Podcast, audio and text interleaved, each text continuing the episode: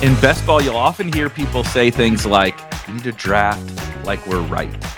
We do that because it's incredibly hard to be right about all the different things that we need to be right about to win a bunch of money in best ball. Luckily, today, I'm going to talk to somebody who happened to be right about quite a few different things and won a little bit of money last year in Underdogs Best Ball Mania three. And we're going to figure out how we can build our teams in a way that allows us to get less things right and still win all the money. Let's do it.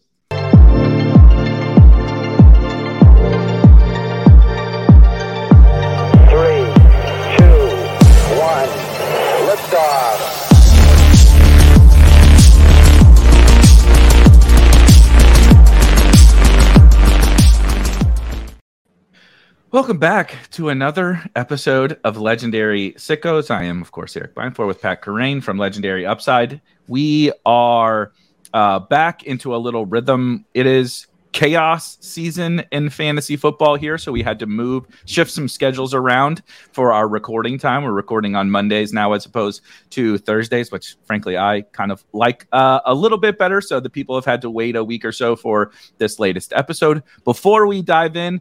Um, For almost every single one of these episodes, I have waited till the end of a two and a half hour conversation to uh, do the promote the things that we should probably be promoting. So bear with me for the housekeeping for just one second. If you are a best ball player, you're a sicko, you're listening to this, you probably are, and you want to use the Spike Week tools for this final month, and you want to use Pat's advice from Legendary Upside, right? All of his different strategic articles, his rankings, our Spike Week rankings, our Spike Week tools, the Draft Hacker. You want to use all those different things to build your final here, to, you know, the, the final teams for this last month of fantasy football season. You can do that and get a huge discount and the huge savings. If you're signed up for Legendary Upside, you've signed up for Pat's uh, you know, newsletter, you can get a forty percent off discount for any Spike Week subscription. Right now we have an, an N F L package and a monthly package, and you get forty percent off using promo code LegUp on Spike Week if you are signed up for Legendary Upside. So go, if, if you're already signed up for Pat's, come on over, get your forty percent off. If not, I couldn't recommend more signing up for Legendary Upside and getting all the, the amazing content. I love lo- reading everything that, that Pat is putting out there. I also love looking at the rankings and kind of seeing where we differ on different guys, how much you're willing to push it on the guys that I know that you like or the guys that you hate and all that kind of stuff. And so I think it's just a really good partnership for anybody that's taking best ball serious this year. So make sure you go promo code LegUp up on Spike Week and you'll get your forty percent discount. Uh, just really quickly before we get into some of the kind of stacking and getting less things right and uh, all the chaos that comes with, with best ball drafting, we are in the heart of training camp season. And speaking of how hard it is to get things right, diagnosing what the hell is all going on in training camp and what matters and what doesn't. How are you, how are you feeling like right about now uh, in the heart of draft season, but also the heart of, I mean, dude, go on Twitter. I feel like I'm at every training camp practice and I know what's going on. How are you kind of handling that this time of year? I know it, it is the, the fire hose of training camp. Uh, yeah. In full force right now. I've been pretty happy with my ability to parse this stuff. I, I feel like, you know, I could be, I think there's like a few shoes to drop. Like there, I could be like really wrong on something and don't know it yet. Like, for yeah. example, I've been drafting Josh Jacobs, right? I've been drafting Jonathan mm. Taylor. And like one of those situations breaking against me at this point would be pretty concerning. Um, although I guess I haven't been super aggressive about Jacobs. It's more that I was underweight before and I was like, I'd like to be slightly overweight now that I'm getting a discount. Uh, but I have a lot of Taylor because I thought he was a pretty good pick in the late second before any of this contract stuff popped up. And then I'm drafting through it in the, the two, three turn or even the early third. So, yeah, if if one of if like Taylor were to not play this year, then I'd be like, overall, uh, not a high grade for me, you know, because it's a high leverage spot. But in general, I think there's like a few spots where I thought the market would uh, react strongly and hasn't really. Yeah. Like, for example, I thought Marvin Mims would like shoot up boards and he, Me he's too. moving up. He's he's going to make his way up, but it's just taking a while, more longer than I thought it would. And then um, some of the like Dobbins is cratering, and I'm uh, seventh round Dobbins is a gift. It's yes, a gift. I'm going to scoop that all day. He's hugging the G M, hugging the owner, and talking with Dayball after or uh, Dayball at Harbaugh after practice. I don't think he's. Uh, it, it seems like a very Pleasant Holden. I think we're going to get Dobbins playing this year, and and I think he's healthy. So mm-hmm. certain certain situations, I feel like I'm reading, I'm feeling okay about how I'm reading the tea leaves, or the market's just kind of handing me stuff that I feel really good about. Yep. Um, and so I, I feel like different from the market in a nice way, but also not like I'm putting myself on a crazy island, with the exception of maybe this running back holdout stuff, which could break against us if some tail outcomes play out. Definitely. The, the the two for sure that you just mentioned that have stuck out like a sore thumb to me, Marvin Mims. Um, we do for RotoGrinders, we do uh, Sirius X M on the weekend. So I'm uh, I'm on there, and we talked a lot about Marvin Mims actually this Saturday, where I basically said, and you and I have kind of talked about this, not specifically with Mims, but like with risers or guys we get new information on at this time of year that have been going late or going undrafted and kind of chasing them up the board. That's literally what I said. Now, we, the nice thing about Mims is we're, we're not really, ch- he's not really moving up that much, so you don't have to chase very far, but he's the type of a guy that if you're drafting right now, or per- particularly if you waited, right? If you, you're like, I don't want to take on the risk drafting in May and June or whatever, I'll wait till camp gets here, get a little bit more comfort, right? Deal with a little less injury risk, a little more certainty of role, blah, blah, blah. This is why you wait to draft. Why you draft in August and September is for the Marvin Mims situation. We didn't really know exactly what his role was going to be, right? New regime, they got four or five different wide receivers. They got a tight ends and running backs, and who knew? You know, Sean Payton likes to rotate guys some, sometimes. We didn't really know. We knew he probably liked Mims. We liked Mims as a prospect. Blah blah blah. Traded up for him in the second round. Like that's a good sign. Everything was a really good sign in terms of what the Broncos think about Mims. But at the end of the day, he did still have to usurp Judy Sutton or Patrick, or one of them needed to get moved, because those are all pretty good N F L wide receivers. Now, could he do that? Of course. And I like to bet on talent. I don't really give a shit about uncertain situations. I just like to bet on those profiles. But there was like reason for like, is he just going to be a zero all year, or like, yeah, you know, kind of a zero all year? Now that does not exist. Like I, I can't come up with a reason to take Juju Smith-Schuster over him. Like as a, you know, like there are guys going Zay Jones. Like what yeah. is the difference between Zay Jones and other than Zay did it last year and Marvin Mims? Like not. That's I, where he's headed. Yeah. So like I would be putting him, you know, that closer to pick one hundred, and he is not getting there at all. He's the type of guy that I want to draft right now, and I'm willing to chase up, you know, within reason. I don't want to chase the, the Darrell Henderson rise or the Damian Pierce rise or the, the Marquez Callaway rise, but like a couple rounds or whatever, multiple rounds, I, I don't care. He's not going through, he's not passing guys in A D P at this cost, even if he rises a couple rounds that I care about, like passing. It, it doesn't really matter to me. And then J K Dobbins, one hundred percent. I wanted to be overweight on J K Dobbins when he was going around pick fifty. It was hard though. Yeah, because he went by A, a, that, a wide receiver tier break to me. Yeah. Um, and then the kind of elite quarterback break too, right? Burrow, Fields, uh, Herbert, all going right there. The elite tight ends, Kittle, Hockenson, Pitts, you know, Pitts has fallen too, but it was much tougher. Now, shit, dude, like I, every day I keep drafting him, and his, the next day his A D P is even lower. And I'm like, I'm, this is, I wanted it's to take crazy. a stand. I wanted to take a stand on J K Dobbins anyway. But now it's like, oh, shit, my season's going to be decided by this guy because the market's just giving him to me for free. Yeah, and like if you go on DraftKings, he's just regularly available in the seventh, late seventh. I mean, he's cratering. He's cratering over there. And Underdog, you're seeing a pretty big fall as well. He's one of the guys where I'm like, I, I don't really feel that nervous about Dobbins, like no. at all. He was he I, was efficient last year. I feel I more nervous about J T. I feel more nervous about J T I feel than more I do nervous about Dobbins. About J T. Yeah, Dobbins is he ha, he's on a rookie deal. He's coming off a season which was like just a pure recovery year after a devastating injury in his second year. Dude has no leverage, and he's not playing hardball with the team. He's basically holding. He doesn't want to practice. It seems like like I don't know. I mean, like he would like more money, but like I don't know how he gets there. That the team, you know, Harbaugh's saying stuff like it would be really great if he was out there. You know, new offense would be really nice to see him out there. Like he's annoyed. But like this hasn't deteriorated, and we're getting like a two round discount, a two full round discount from where he was going before any of this came up. So it's not like I'm just putting my head in the sand and being like, I like J K Dobbins, I'm drafting through it. Like I'm being paid to ignore this risk. I'm being paid yeah. handsomely yep. to ignore this risk. I've finally been able to get. I'm still actually slightly underweight Dobbins on my completed drafts, but I have a ton of slows coming in, and I'll be I'll be overweight, I think, at that point. Um, and I've gotten him. I've gotten some higher stake stuff in on him. And I'm just actually, when I say that I'm looking at Underdog, I think I must be overweight when I look at DraftKings because he's so easy to get on DraftKings. Yep, he's so easy to get. So yeah, it's just like the market. Like there's some of these where I'm like, you know, Breece Hall is is. been cratering on DraftKings. You're able to get him in the fourth and no problem on DraftKings. Yep. You're getting him in the fourth sometimes or the three, four turn pretty often on Underdog. Um, that's one where I'm like, you know, Cook didn't sign when he visited. He left New York. Like we, like we might have really no reason to be freaking out about this guy at all, other than the known A C L thing, which has trended steadily, you know, towards what they told us. Like there's no been no setbacks there. So yep. There's stuff where I'm like, huh, that's a big uh, that's a big old discount we're getting there.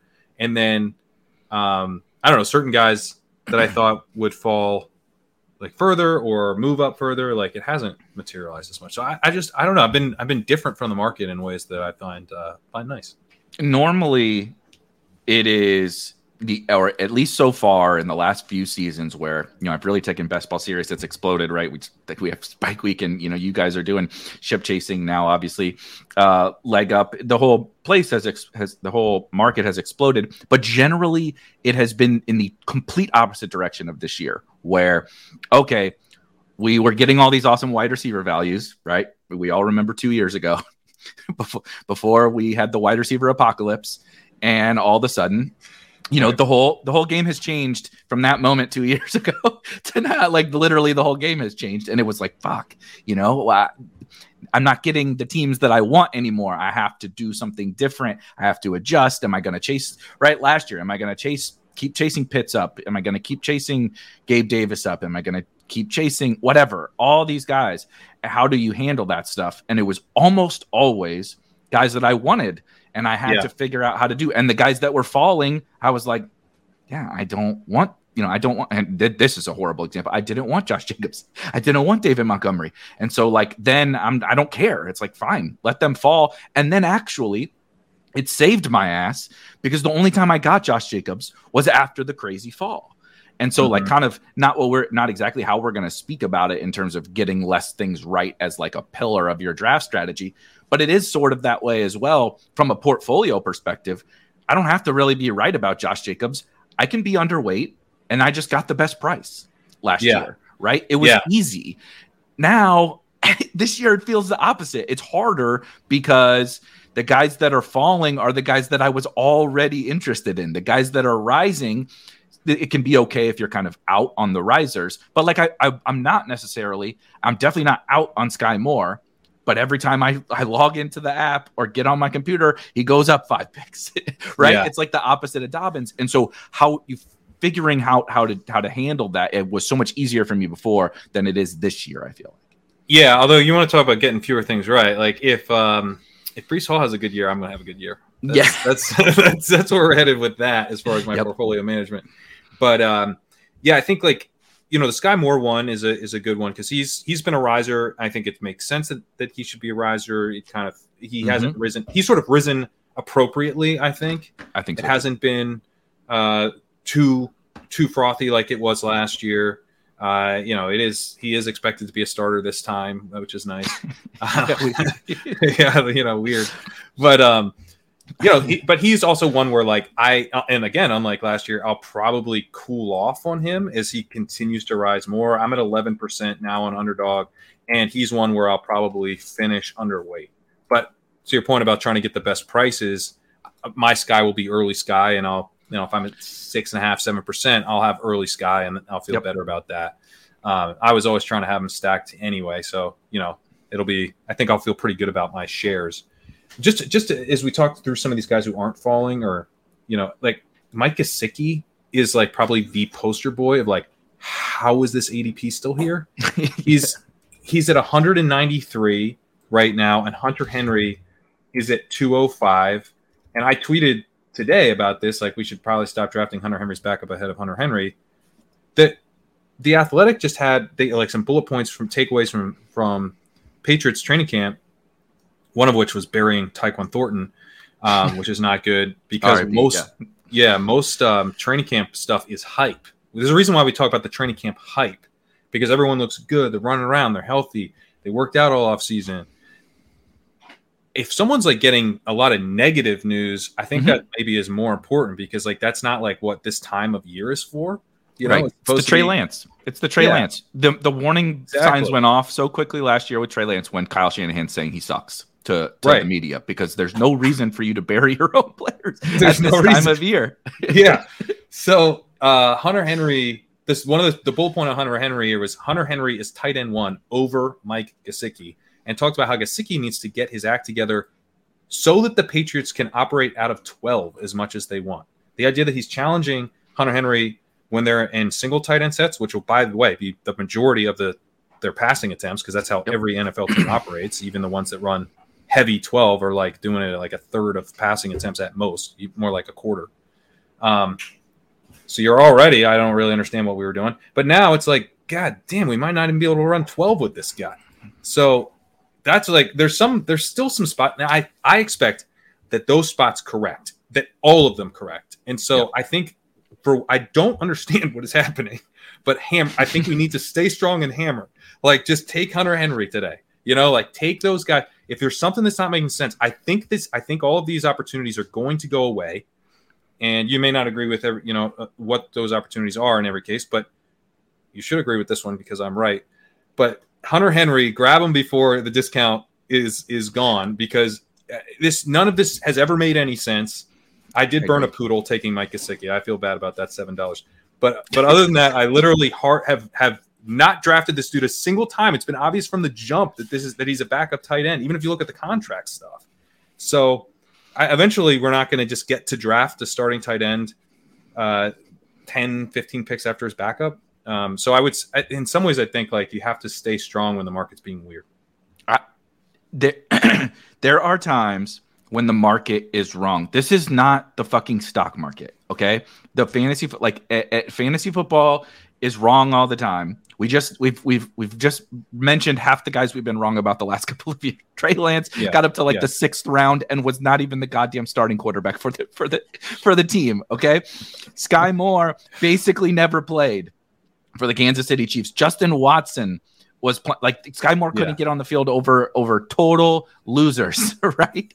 Like and got all the way up into whatever the seventh round of yeah, drafts. Yeah. We all bear Josh Jacobs was a meme for if you draft him, you're a moron, and set the fantasy world ablaze yes. last yes. year. We're going to be wrong about a bunch of stuff. We're wrong about a lot of stuff. Now, of course, directionally and from a macro perspective, the market is generally smarter about certain things, but also it can be like, for whatever reason, it can have the wrong read on situations. And the Hunter Henry one has been the single most baffling one to me, more than Dobbins, more than any of this other stuff, more than being worried about Brees, more than all this shit. I cannot figure out the I have to force myself every time, because I take lots of tight ends in the seventeenth, eighteenth round, lots of like a lot of people do, and I have to force myself to take the other guys, not Hunter Henry, otherwise I will have him on every fucking team that I draft. Like I actually don't do have it. enough of them. I have less of them than I thought, because I, I, have a, I like I only so have many eleven guys there. I only have eleven percent because I yeah. like all those guys, and I generally am doing what we'll talk about here shortly, trying to figure out how to bring the tight end into play to make it easier on myself by getting less things right. right. I don't right. want I don't, and technically taking a stand, you can say I have to get right. If I just draft fifty percent Hunter Henry, all I got to do is be right about Hunter Henry, which is not the world's worst idea, but you know, you bring a lot of risk into your, it's better your than doing it with Gesicki. Yeah, yeah, you could be worse. You could you could take yeah, the the you could take the guy who's going to hold a clipboard the whole fucking time. Uh, and take that stand. I have invested thirty I just looked thirty total dollars into Mike Gesicki, so a B B M team and a Damn, puppy dude. team. Uh, and, yeah, what a fucking way! I should have wiped my ass with that thirty with that thirty dollars. I would have used it better. But same thing. I literally was, drafted seven dollars in Mike Gesicki. It was four hundred and twenty-one finished teams. I don't remember the teams, obviously, but I can tell you it is a situation where I'm I'm willing sometimes to just be like, whatever. I fucking hate this guy, but it's the last round, and I t- always take Hunter Henry on this team, yeah, and yeah, so yeah. I'll do it once. And like, I, but I do feel like you don't have to do that in every situation, and I, particularly in the later rounds, I don't. I think you can say I'm right. Like you said, I'm right about this Patriots thing. The market is wrong. I don't I don't care that the market thinks that Mike Gesicki is better than Hunter Henry. I think it's okay to to kind of take that stand in certain situations. Other ones, you know, like um, the Chiefs wide receiver. Non, non, Kadarius Toney was what I was going to bring up, right, because that's yeah, one where I've been. So now I'm now I'm taking Kadarius Toney, and I mm-hmm. and I got some pushback on A D P chasing today. I got some really kind of kind of reactions when I was like, yeah, dude, I'm taking Kadarius Toney um, at the eight nine turn because I either have Burrow or Mahomes, you know, in these when I take them. And I had very little Kadarius Toney before this. Uh, super hard fade, but the ceiling scared me with Toney. Like, I think he does have the ceiling. I've never doubted that he has the ceiling. Mm-hmm. It's just the likelihood that he reaches that ceiling versus the amount of times where he leaves a hole in my roster as my wide receiver three or four, where he was going before. Yep. And now it's like, well, he's probably my wide receiver five. I don't know how many games he's missing. It could only be like one, two, maybe three, right? Or none. Or none. But probably every time you say none, everyone cracks up because they know it's not none. And oh, I know it's not none too. He's going to miss some. But, you know, but technically it's not definitely not none yet. Whereas right. like Jameson Williams not, is going to miss six and he goes right next to him. Right next to him. And it has one career reception. You know, that seems like a lot of risk to take on. So, you know, I, I was told on A D P chasing, you know, Pat, there are more than two options. You don't have to just take one of these two guys. Yeah, so, but the other know. ones are really bad too. I don't I, like who yeah. who specifically around Bateman, pick one hundred Bateman. At wider. Right, Bateman has fallen there. He's the kind of the easiest yeah, answer. He's the obvious, yeah. But like Michael Thomas hasn't been useful for fantasy football in many a season, right? Tyler Boyd is the wide receiver three on the team. He only goes yeah. there because he's on the Bengals and you got Bengals. Because we need a stack. Yeah. Right. Odell. But I'd rather like take Toney as a bring back than Tyler Boyd. Like if I have Burrow, I'd rather have Toney than Boyd. Right. Who but, wins you the, the millions of dollars at that price? It's Kadarius yeah. Toney. It's, it's not Kadarius Tyler. Toney. He goes off it's in week Tyler. seventeen. They throw a million times. Toney, you know, does his thing. He makes some cool moves and doesn't get hurt. We're all we're all richer, you know. At this know. price, at this price, yeah, he doesn't need to be perfect. When he was going at pick seventy right. or whatever, you need a lot more. And I know it doesn't seem like a big deal. It's like ah, two rounds, okay, whatever. But deal. the the tier that he has now moved into is so like, dude, he was going by Dotson and and Addison and Gabe Davis and uh, obviously the Ravens guys and all he was going you know ahead of a lot of those guys. Now he's going by, like I said, Jameson Williams, Michael Thomas, Juju, Odell. Like these guys are not hard. Like these guys are not burying you. I guess Michael Thomas technically could, but like these guys are are not burying you, and so the opportunity cost is like n- almost nothing. Yeah, and, and also, like, he provides, I think, some real spike week potential just as, like, you know, it's one of those games where they scheme through him and he gets a ton of targets. We know he can earn targets at a high rate. That's, like, the whole point. And, you know, he can do it in the right weeks. Like, I, to me, like, I know it's only one turn difference, but what I'm looking for, like, man, this guy won't be in my starting lineup, like, that often. But when he does, it's going to be sweet. Like yep. and he's and he's correlated because he's on. The, that's the other thing. He's on the same side of the board as Burrow and Mahomes, and he's on side the same side of the board as Chase and Higgins. So like yep. you're feeling pretty good about that that stack you're putting together one way or another. Um, and just yeah. So but the reason another reason that I, I feel good about taking him, like you could argue that maybe not all the risk is, is baked in now, or that he's going to fall further. I, I think you could have a pretty good case uh, in both of those arguments. But for me, right, I was hard fading Toney before, and now I've got a chance to buy the dip on Toney. And I'm not going to be, like, overly precise about, like, getting the exact bottom on Toney. Like, if, it, yeah. if Toney falls again and I can't correlate him, I'll probably sit that part out. But if he starts to become available at the ten eleven, like, I will hammer. I will hammer him at the ten eleven there. And, you know, because, again, I'm going to be able to get my – my um, exposures with him correlated, which I think is important. But even if I could get like Kelsey and Toney and not do it with the quarterbacks, mm-hmm. if you were to fall a little bit further, I think I would start doing that. And just kind of like, as the risk becomes more priced in, draft him so that I can get exposure to the upside that I never doubted, that I always believed in, but I just didn't think it was priced correctly relative to the risk. Yep. So there's certain guys like Gesicki where I'm like, this dude's a straight up backup and I won't take him and you can't make me. Mm-hmm. And then there's guys like Toney where I'm like, I'm going to like swallow hard and fade this guy because I don't think he's priced correctly. But if that changes, I want to be aggressive. Right. I and I think it's such a good example of, look, if you if you believe or whatever that there is zero paths to relevance for Kadarius Toney, I think you're wrong. Um, if you think he has no upside, right, he doesn't have that tournament winning upside like we're talking about, I think you're wrong, but that's fine. Like I, people disagree all the time on these types these types of things. But if you can acknowledge the fact that he has monstrous upside, being stubborn during the fall and also, like you said, trying to perfectly time the bottom is like kind of a fool's errand. Like you're never going to be completely perfect on it, right? Okay, he bottoms out at, I bought him at one twelve and he bottoms out at one twenty. Like, did you it's really a flat tangib- range of wide receivers anyway?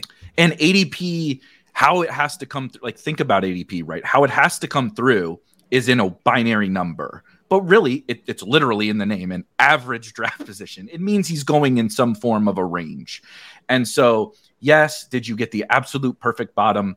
No. But you also have to consider, like, this isn't this isn't D F S where, right, the price comes out, the price is the price. I get to buy it and put him in my lineup, and, and next week I can worry about next week. You you you only get to do this for the next month.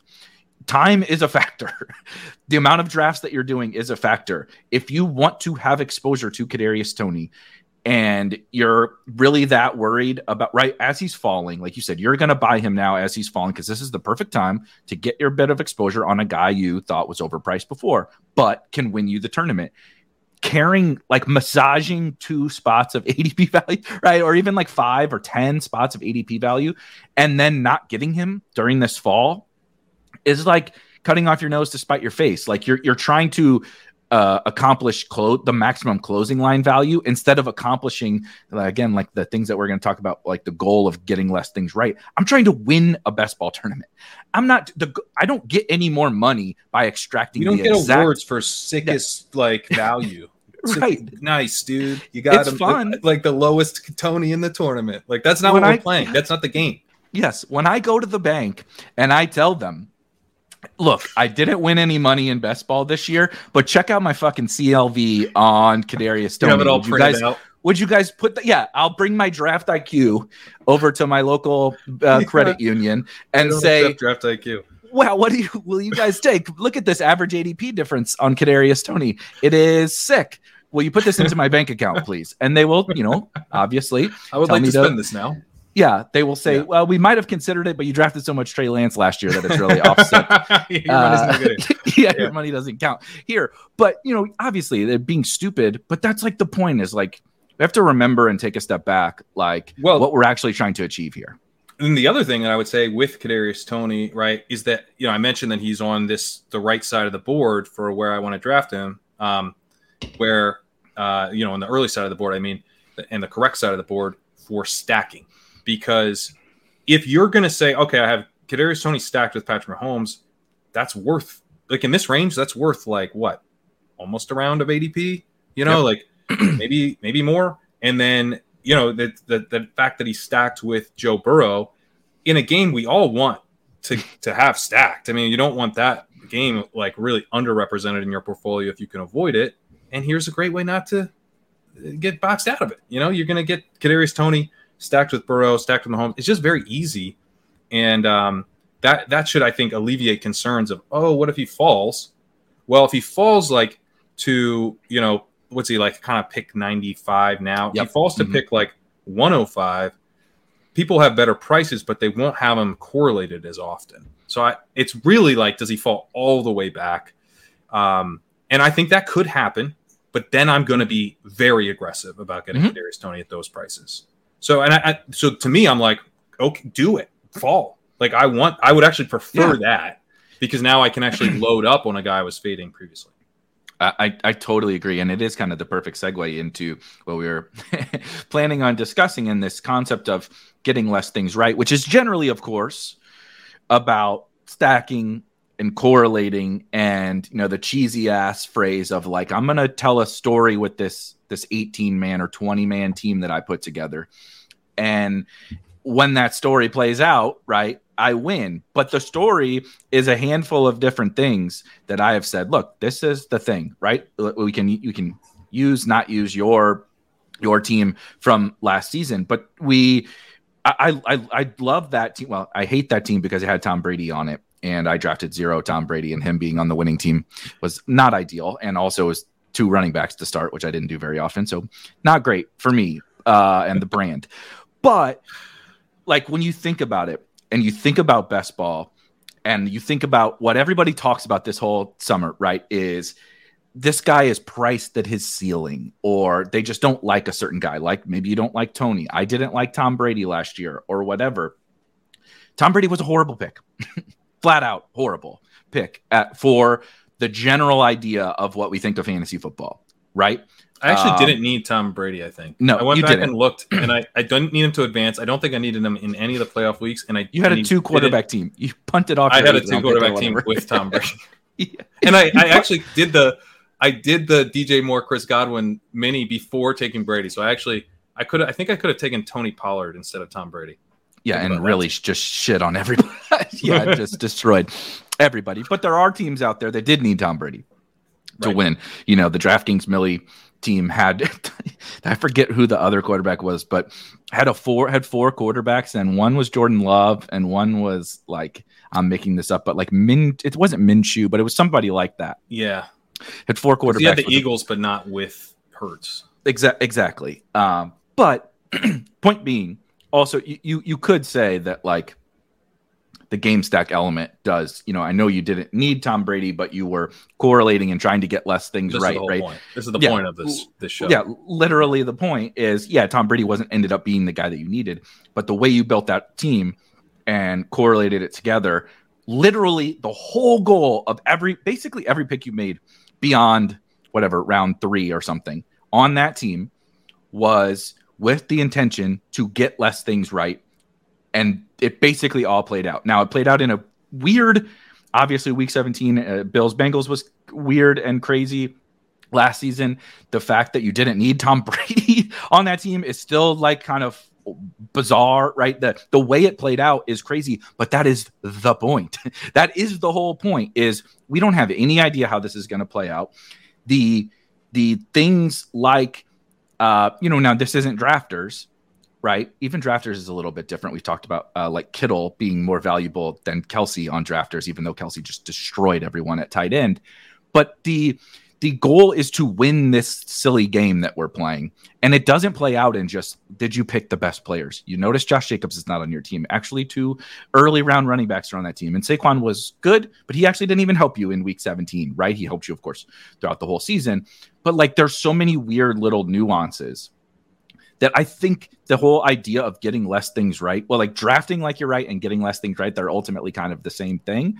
But when you kind of power them together and think about what you need to play out to win one of these and truly how insane it is, it's probably the number one lesson I think anyone should should take away, like into a best ball season. When you put together that team, how do you get as few things right as possible? You don't want to hit an eighteen-leg parlay because guess what? You are not going to hit it. No one is. That's, you're not yeah, going to. That's the thing.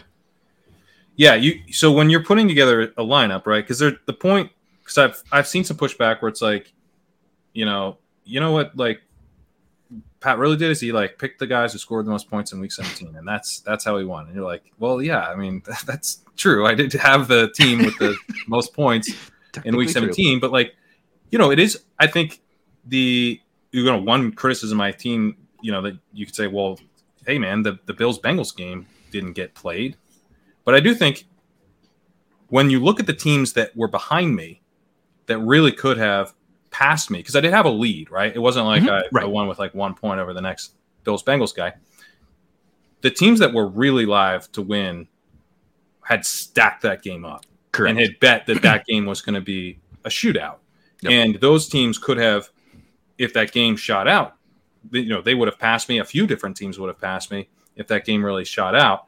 And I think, you know, rather than saying we shouldn't be correlating because Pat's correlated team only won because a game got canceled, it's actually, in my mind, like, hey, you know, that last game, if you look at the teams that were in really, really strong shape entering Monday Night Football, they were heavily correlated as well. Mm-hmm. And in a in a funny way, had, let's say a ball bounces differently a couple times, my heavily correlated team gets passed by a different Sunday team. Some of the teams right behind me weren't all that correlated. And so we might say, you know, we might be saying, well, we shouldn't we shouldn't be correlating because the team that won wasn't all that heavily correlated. And then I would be going, but the Bills-Bengals game got canceled and there were sacks in there. You're so right. It's like, you know, it's it's just sort of funny that that that's used as a sometimes as a pushback on the correlation. I think it, it, it there were a lot of very good and heavily correlated teams um, that were hurt by that game getting canceled. Um, and so, you know, as we look forward to what we can do next year in terms of building out teams that have a chance to finish first, um, you know, that correlation I do think is a very important lever to pull. And it is because we're trying to get fewer things right when we when we build out these teams. So if you look at my my team that had, you know, the Tom Brady pick that I ultimately didn't actually need, I, I did take Chris Godwin and D J Moore, and then I took Brady. I didn't go get a running back, you know, you know, and Tony Pollard, for example, which if I, in hindsight, yeah, take Tony Pollard. Didn't, you know, he had a good year, but um, I'd already bet not only that those guys are going to be good enough to get me to the final, because that's fundamentally what I'm trying to, good enough to get me to the final, yep. But I'd already bet that they were going to have a big week seventeen. Like I took, I think what D J Moore in the third round and Chris Godwin in the fourth or fifth like or something. Fifth so there, yeah. Yeah. So I, early enough to where I like needed him to do something. And, um, you know, I'm just adding to that bet. It's not, I'm not asking for anything else. I'm saying I've already made that chip is down. I'm just going to add a little bit more to that chip. And then I did that with, you know, some of the other game stacking stuff that I did, taking Daniel Jones. The reason I didn't need Tom Brady is because I had Daniel Jones. Well, why did I take Daniel Jones? Because I had Saquon Barkley. Mm-hmm. Right? Why did I take Wan'Dale Robinson later? Because I had Daniel Jones. So I'm just building out the bet. I'm actually sacrificing, if I'm doing that, right? I'm sacrificing my total ceiling because there's almost no way that the very best possible lineup will be this, you know, combination of all these players from the same team. Because sometimes you're taking, you know, multiple, like I took Tyquan Thornton and Jacoby Myers, right? You know, I'm taking uh, and Ramondre Stevenson. Well, Ramondre Stevenson busted in week seventeen, but the two receivers uh, taking pieces, and I had a couple of Dolphins pieces. I had Mostert, so he hits the lineup. So I had pieces from that uh, Patriots-Dolphins game. Some of them busted, some of them hit, but I wasn't going for perfection. I was going for there's points in the Patriots-Dolphins game, and I'm going to mm-hmm. get them, and I'm going to get them cheap, right? So that was one thing I got right. Points in the Patriots-Dolphins game, available cheaply. Was a bet I made. That bet hit. I, I, that was a bet I made with like five pieces or something, right? And so, if I, um, you know, if I tried to play it perfect, odds are I would have been wrong. But but I did. But I did sacrifice the total ceiling of the team because I, I made some bets that were sort of redundant. Like I drafted like I was right in the sense that my bet was there's points available too cheaply in this game.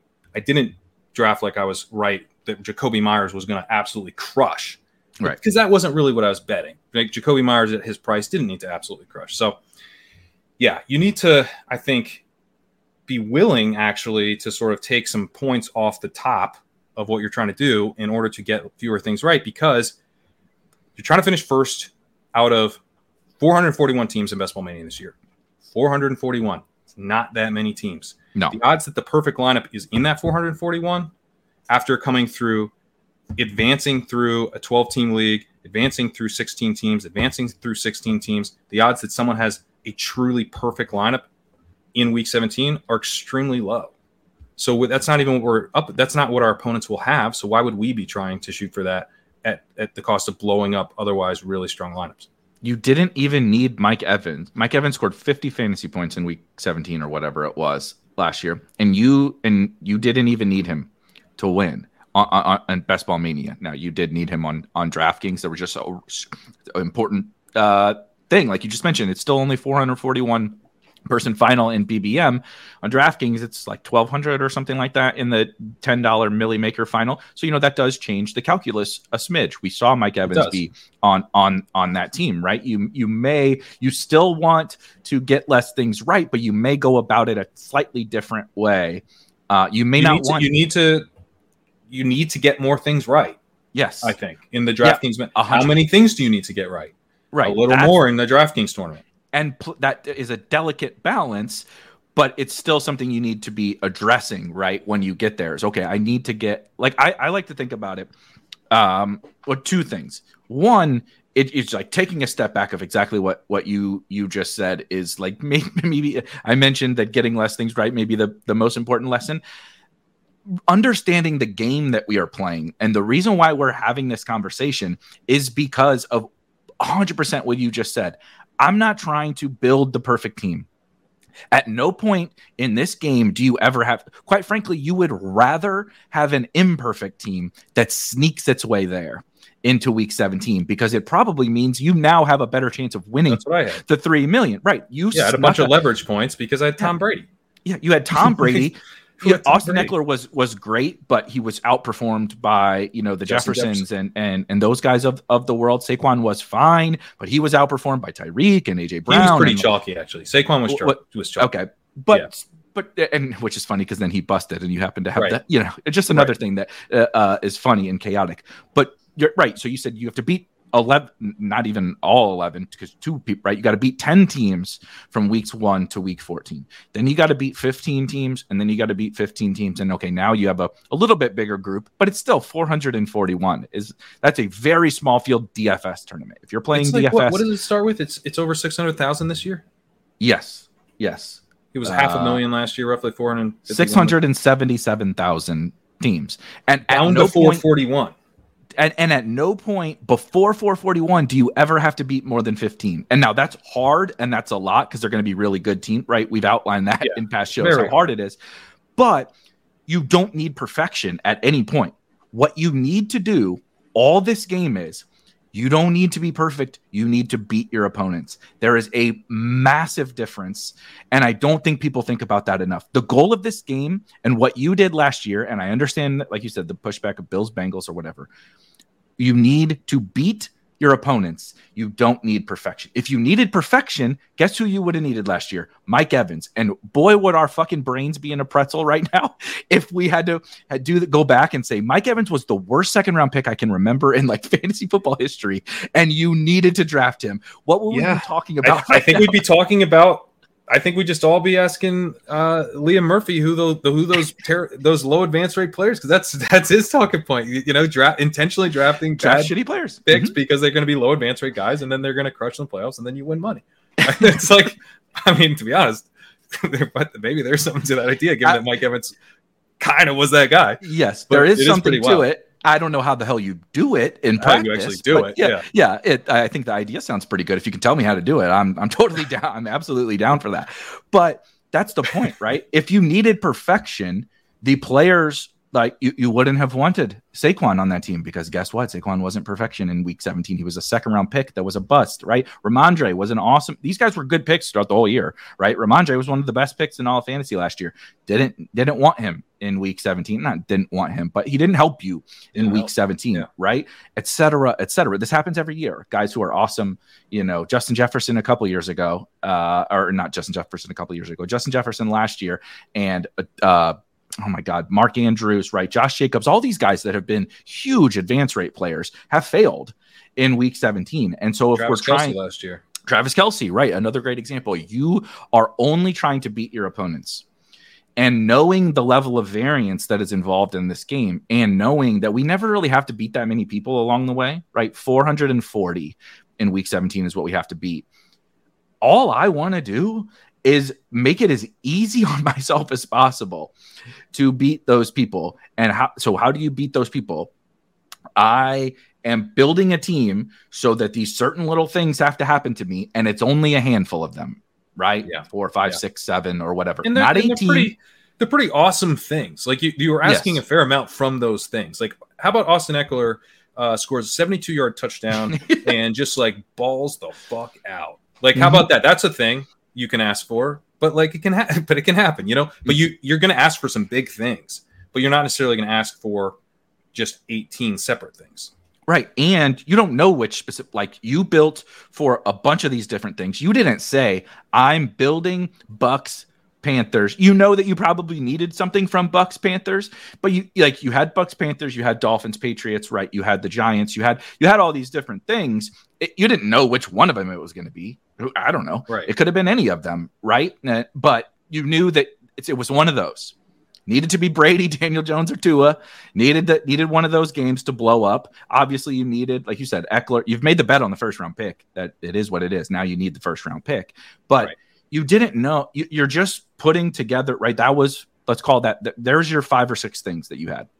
You needed something out of those games. You needed Eckler, right? You needed, you probably did need, you know, something from Godwin, D J Moore, because they were like some of your first wide receivers. And drafted, they ended right? up being really low owned. I think about one percent yeah, of the field one. had had every one of those three. So that was the other, that's the other thing about like when you, you don't need perfection. You maybe you don't even want perfection. It's because you're able to sneak in several highly drafted, low-owned pieces into the final. You know, on the backs of other players who are overperforming. Uh, it's like that's like that, that's definitely better for you. If you had the perfect Absolutely. lineup, you'd have every guy who was crushing entering week seventeen, and now you need them to like crush even harder and together, and it becomes um, a little thin. You know, you yep. like I think fundamentally, like. Fundamentally, right, we're flipping over a card on December thirty-first or whatever the Thursday is that day. But you, you flip over that and it goes, here's what I need. This is what I need yep. to win three million dollars. That is the game. Everything that happens before that is just a precursor to the game. It's qualifying entries to the game. The game is here, and it's going to be essentially handed to you because you're not going to remember unless you drafted like a handful. I'm not going to remember, right? Someone's going to hand me, here's it, here it is. Here's the team that you now care about. Here's what it looks like. And you want to go through and go, how does this win? Yep. How does this win, right? You're going to go, okay, here's what I need. I need this, this, this. It's it's highly preferable if you can go, oh, man, okay, I need a huge game, you know, out of the, the Bengals and the Chiefs, or I need, you know, I need this Jaguars-Panthers game to, to really blow up, right? That's, mm-hmm. that's one thing I need. It's not going to be the only thing, but I need that, you know. I need Breece Hall to have a big week again because he's crushing, you know. I, I need, you know, whatever. So you you need like a few things to go your way, but you know what they are, and you know how how much leverage you're getting. I mean, there's really no way to predict that. I think there's a few levers we can pull. You can draft running backs and quarterbacks together a little bit. You know, maybe you got your quarter, you got a quarterback in who's pretty chalky, right. But you've got a, a running back that he is on the same team that's not as not as well represented because he's uh you know he hasn't been scoring points because the quarterback, you know, you got Taylor and Richardson, and Richardson's chalky, Taylor's not, something like that. But generally, you know, that's going to be very chaotic, and you're not going to know until you get there. But at least you would like to be able to see, I'm not just betting on eighteen random dudes. Like, here's your eighteen, you get two cards, right? Two choices. Here's eighteen random dudes, root for them, or here's, you know, five kind of things that need to happen uh, this weekend. Yep, it is. Uh, I also think back to uh, when Pete and I, a couple of years ago, the year Liam won, and Pete and I were making a run uh, up the board, and, and B B M had a pretty good sweat. It was it was almost like the inverse of your team, right? You were like, all right, Eckler, buddy, Eckler and Saquon, or one of the two, I need you, right? You were like, yeah. I, I I need you. Well, that was Devontae. For us, we took Devontae, Seedy, and Keenan Allen actually on that team, and we were like, guys, probably two of you got to come through for us because we bet on se- only seven wide receivers or whatever, and the rest of them suck. You know what I mean? Like, that, yeah, we don't, yeah, we don't, we don't have a lot else. You know, that's like you didn't have. You know, you had Ramondre in your back pocket, right? But and and Mostert obviously hit your lineup, but like you were counting on something from Eckler, Saquon. Same thing. We were we were counting on that. Then we had a couple games. We were like. Uh, Cowboy, it was Cowboys Cardinals that year. We were Dak, buddy. we need, you know, we need you. And on, on top of that, we had like a, all low owned guys basically, and you kind of had a like a shit ton of low owned guys on your team too. And so, what does that mean? You're like, well, kind of need Justin Jefferson not to play. not yeah. to blow. We, we were like, that's boy. that's that's so true. I needed Justin Jefferson to have the worst game of his career. That's a big thing to ask for. That's, yes, but it, it happened. You know that happened to mm-hmm. happen. So yeah, I mean, what I would say is when you think about getting fewer things right too, like think about how crazy the things that you're asking for. Even if you're only asking for like six things. All right, I need Austin Eckler to have the game of his life, long touchdown on top of like already scoring. I need Justin Jefferson, the best wide receiver this year, to have the worst game of his entire career. You know, I need Tom Brady to wake up and start throwing touchdowns to Mike Evans like it's three years ago. You know, like these are crazy things. But you, uh, but you know, if I, if you you can maybe ask for a handful and then actually to come through. But if you're asking for, you know, a dozen, fifteen, eighteen things, it's just not going to go your way. Right, because you're also going to need, like we just mentioned, the fades. I also conveniently left off uh, Pete and I did have Jamar Chase when he scored the, the you know, four touchdowns, fifty, fifty point point game, same thing. But you need, even if you draft eighteen individual players, no correlation, no nothing, you need obviously to hit eight of them yourself, right? Which is already tougher than having right a quarterback stack with a wide receiver, bring back, whatever. It's already tougher. You've made one or two more bets at least. You also still have to are going to have to make the okay. So even if you have Justin Jefferson, right? You're saying I just need Justin Jefferson to come through. He's the best wide receiver in the N F L, and he does. You still need Mike Evans to not happen. You still need un, I mean, I don't want to really do the Bills Bengals thing, but you need the Bills Bengals game to not be canceled. You need you know or low scoring. You need. Right. Um, Uh, you know, whatever, uh, tight end, whoever the, you know, Travis Kelce, you know, you didn't have Justin Jefferson. You need Travis Kelce to separate from the tight ends, which seems like, oh, no big deal or whatever. Well, he didn't do it in week seventeen. He doesn't do it every week, right? You need him to separate in such a way that your first round pick at a, at the, that position is really valuable. You can't have, right? You can't have the Evan Ingram forty ball like we had in week fifteen or sixteen or whatever it was last right, year. Right. You can't have that when you have Travis Kelce, and you got to, that that's, that's a lot of tight ends. You got to fade, right? Having, having a multi touchdown game or whatever. There's so many that I don't want all to have, right. Right. When you said you flip over that card, I'd be like, okay, one, two, three, four, five. All right. That's it. That's how I win those five things, right? Justin Jefferson fails. Those three games do well. And Austin Eckler, boom. I, I see my path. It's really straightforward, right? And like I said, for, for Pete and I, it was yeah, like... Yeah, and my, and my uh, the other one, I guess, would be George Kittle has a big game or no one else has, no, no tight end has a big game. And I had George Kittle scored a touchdown, I believe. He, I think he did. And Mike Gesicki also scored a touchdown, and either guy could have hit my lineup, and it would it would have been fine. Um, but yeah, that's... that's We, we that found out why Gesicki is... That's why. That's why Gesicki keeps going so high. Is he? He came through in week seventeen last year. I guess we've, so. We've learned that that's all that matters over the course of the last two years is week seventeen, and Gesicki is a week seventeen uh, champion apparently. Well, Gretsch makes uh, fun of me because I just tell every single player who was on my team in some some capacity, but but Gesicki is the exception. I've I've been burying him. Yeah, so you're not total. You know, you're not total hypocrite. See, but um, I'm objective. Th- The, the the the two yeah Tom Brady is retired and he's on all of Green's Superflex teams or whatever. He's gonna um, play for the Raiders, man. Yeah, he he, he might at, at this rate if the Jimmy G practice reports keep coming out that the guy the guy you know can't can't complete a pass. But yeah. the the the the there's two like kind of phrases that I really really like that apply so perfectly to this like get less things right conversation. And the the the very first one, uh, we've talked about it a bunch. I think Pete might have said it first, or we've kind of stumbled across it like as a gr- collectively as a group. But it is basically the idea of would you do you prefer to be right or win money, right? And it's kind of like what we talked about with this this whole game thing. If you if you want to come in and say I got the best player takes, uh, and maybe you like uh, there's a there's a one percent of people out there that that are better able to pick players.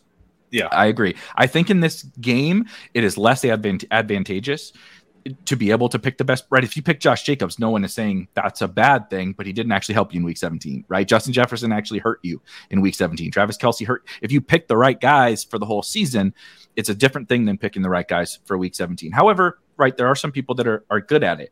But most people, including myself, I think I have an edge in a handful of different players, right? Like, I think I can diagnose the Hunter Henry, Mike Gesicki thing better than the average person. I think I'm able to find, right? Jerome Ford. I was drafting Jerome Ford in the big board. Like, I think I'm able to spot some of those little things here and there, but it's like a handful of situations over the entire play. I don't know better between, you know, I, I, Zay Flowers and Bateman. I, I don't know. Flip a coin. You tell me. I don't know. I have opinions, but I don't actually have an edge in a lot of that.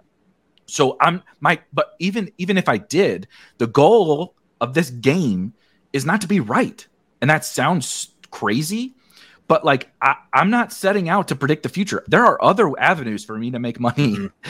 at predict, right? I can bet player props. I can bet futures. I can bet all this different stuff. I can play D F S, right? I, I can do all this different. And it wheels up Sam Howell, by the way, week one, forty-nine hundred on, uh, on, on DraftKings against this. I'm in on Cardinals. This. I'm in on. I mean, I think Sam Howell's going to be fun. So, you know, I'm going to, he's going to lose me a lot one. of money in best ball, but I'm, we're going to get it all back in week one against the, against the Cardinals.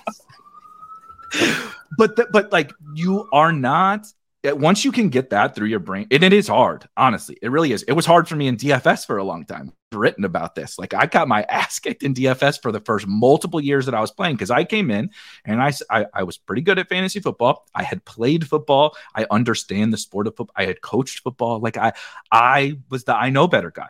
I came in and I said, no, nah. and I like to like, I do like to watch the game. I used to like rewatch games. I just like kind of the X's and O's of yeah, football and great. all that. So I thought I knew better. And frankly, I probably did compared to most opponents, but it didn't help me win money. It actually actively made me lose it, made me lose money more. And so I was trying to be right. I was not trying to win the game of D F S. And it once you can realize in best ball, it's actually kind of freeing. Uh, frankly, once you can like realize that, yeah, there might be a couple guys you have an advantage on, but the rest don't. Your your goal is not to accurately predict the future for all of these guys. Your goal is to create best ball teams that can win you three million dollars or three hundred thousand dollars or one hundred thousand dollars or whatever. And once that like really sinks in, you will, you might take the falling Kadarius Toney, even though you hate the guy. You might take the falling Kadarius Toney because it, it allows you to better have a shot at winning this tournament as opposed yeah. to being right about Kadarius Toney. You could be right about Kadarius Toney and and end up being lose. wrong in terms of losing. You know, you will still yeah. lose money because you're wrong. And and be, right. you can you can be right about Kadarius Toney and still lose to a Kadarius Toney team. Yes, because like what I would say, if you're thinking about fading these guys, this is why the Kadarius Toney one always made me nervous and why I want to draft him at a discount, even though the discount comes with him being injured and missing some of the season probably. You know, it's not like a free market panicking over nothing discount. I mean, it reflects Correct. like a, a real change. Yeah. But I, but it also is a significant discount and moves him into a different tier of players and, you know, everything we talked about before. When I think about, look, I, I genuinely think like, It's it's hard to like think about this backwards because we're so used to fantasy football where, you know, you're just you're trying to get to the playoffs and then you're going to you have this great team. You're trying to win in the playoffs. But like these are it's four different rounds.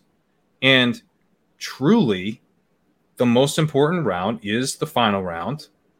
And so like it doesn't really matter at, at a certain it, once guys are at a certain price. This this kind of all changes like. The further into the draft you go, the less I'm going to care about what you're going to do for me in the regular season. And the more I'm just focused on, can you spike for me in week seventeen?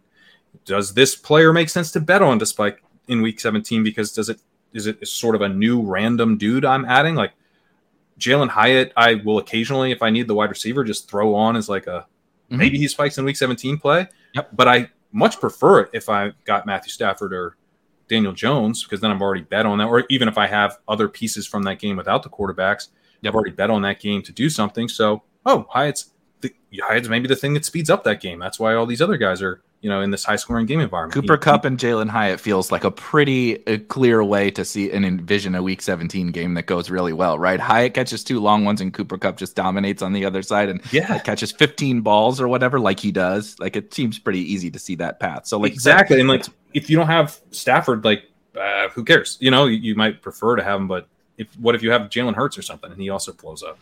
So um, yeah, so that's why I like kind of mini correlations too.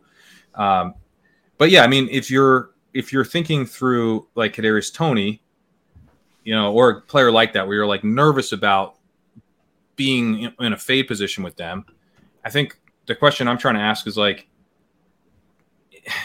at this price, can this player, you know, be someone that I flip over that card in week seventeen and I'm like, okay, let's go. Not can I get this player to week seventeen? What happens if I see that they are on my week seventeen lineup? Is that mm-hmm. making me psyched or not psyched? And with Tony, I think it's pretty clearly psyched. yeah, yes. You know, and then you can argue about, I mean, you and I had a difference of, a, of a opinion on this. What price makes sense to, you know, bet on him to be yep. on that week seventeen? I didn't think it made a ton of sense to bet on him to be mm-hmm. on the week seventeen team at a sixth, you know, late sixth round price or early seventh. Uh, I do now at the eight, nine, but you know, I just, it, it comes down. We're essentially saying, how likely is he to help you get to week seventeen? How likely is he to really smash in week seventeen? And so everyone's going to be a little bit different on questions like that. But I think the fundamental thing, what you're asking yourself, you know, can this player win something for me in week seventeen is really the fundamental thing. Absolutely. And I think that um, it's a, another, God, there's so many like phrases. I'm getting very, I'm clearly getting older because I have all these catchphrases and everything that I, that I, I latch onto. But so like the idea of basically what you just said is, what do I win when I win? Right. Which sounds the, like stupid. The, what the, Dinkmeyer, fuck? Uh, the, the, the dink, the dink piece. The, the dink, what, yeah. what, what, like, if this player hits, what does that mean, right? And part of why I didn't draft Tom Brady last year was because I, at that price, I know it's position also, right? Pocket passing, old quarterback. I didn't draft a ton of Brady either, by the way. I, I, like I drafted like, some of them. I wrote a fucking whole article about don't draft the Bucks, and then Mike Evans drops a fifty ball in the, in the in the finals. Felt like a goddamn genius all season, you know? Um, but... old quarterback, right? Just there were lot, lots of issues, but it, it, the the biggest point was, what do I win if Tom Brady is a hit? A pocket passing quarterback that needs to needs to do what he did in week seventeen. But it, look at what happened. What did you win when Tom Brady went nuts? Nah, Daniel Jones matched him because the rushing quarterbacks can do it really easy. Yeah, yeah, and yeah. and and so yeah, he smashed absolutely, but he didn't do what Hurts and Allen and Lamar. Uh, Tua scored forty in a game, you know, like he didn't do such, it wasn't such a burial, right? Even uh, I'm not saying Joe Burrow is the is a, a player that you want to fade, but two years ago, right? Joe Burrow had Jamar Chase had the monster game that you needed. Joe Burrow was the quarterback one actually in week sixteen and week seventeen, but it was like thirty-two or thirty-three points. There was a bunch of guys that scored twenty-five. You could have won with any like four or five different quarterbacks, right? And so that whole, like, what do I win when I win with the Brady, Aaron Rodgers in recent years, right? It's like, no one is doubting that they're awesome.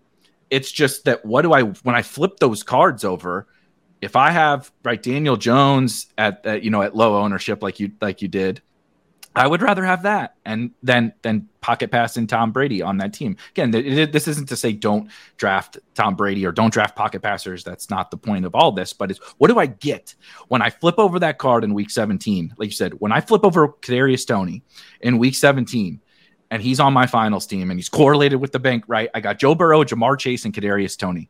You tell me if you feel pretty good about having that. T- I, I I do. Even if he, dude, even if he's like kind of a gadgety player. Yeah, dude. He, he could score three fucking touchdowns as a as a gadget player in week seventeen. If he's and healthy, you're getting... I'm pretty psyched about that. Mm-hmm. Kelsey has told us, Kelsey told us, you know, I know that he's like uh, uh, this funny meme, right? Tony is a funny meme, and he is, it is funny. The guy is made of pixie sticks. But like, Kelsey was like, yeah, this dude's important to us. We really hope he gets back. We we need him back, blah, blah, blah, blah, blah. Like, I think all indications are that you would want that guy on your team at the price that you feel comfortable with when you flip over those cards in week seventeen. Yeah. There are guys, I, Juju is like the antithesis of this, of, of Tony, where like, do I ever give a shit if I flip over the cards in week seventeen and yeah. Juju is on my is on my team? Outdoors, you know, in Buffalo or New England, I don't remember which place it's at, you know, against the Bills, with Mac Jones or Bailey fucking Zappi as his quarterback. Like, do I ever care about this for Juju? I don't personally. Maybe you do, but I, do, I, I no, don't. And right. And so that's what I mean. Like, the, the, what do I win with Tony versus what do I win with Juju or Adam Thielen, right? Or the, those kind of guys. Like, that's what I'm trying to, what do I win when those things come through? And it's because I'm not trying to be right. I, I, I draft a lot. I draft Tony. I draft. I drafted a lot of Gabe Davis last year, right? I drafted. I draft a lot of those kind of like, kind of polarizing type players. And the, the truth of the matter is, most of the time, I don't believe it. Like, I, I'm not betting Kadarius Toney overs on his season-long player props. I wasn't doing that with Gabe Davis or whatever. It was, I saw, what does the win, what when he wins, what does it look like? And mm-hmm. I see this, I I see Pat's bank account is my bank account. I'm not going to deposit my my C L V anymore. I'm depositing three million dollars into my bank account, right? I see that. And so that's where like all of that stuff comes from. And I think it's hugely important because like the getting less things right also plays into this. When I'm, when you mentioned like how you're building your Tony teams, it's like we're combining all this shit.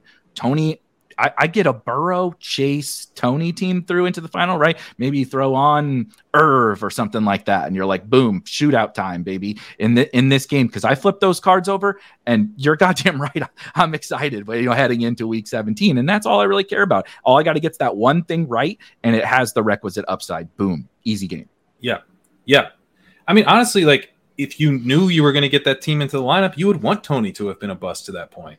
Exactly. Because his, his single week target earning ability or gadget play touchdown scoring ability is, is really strong.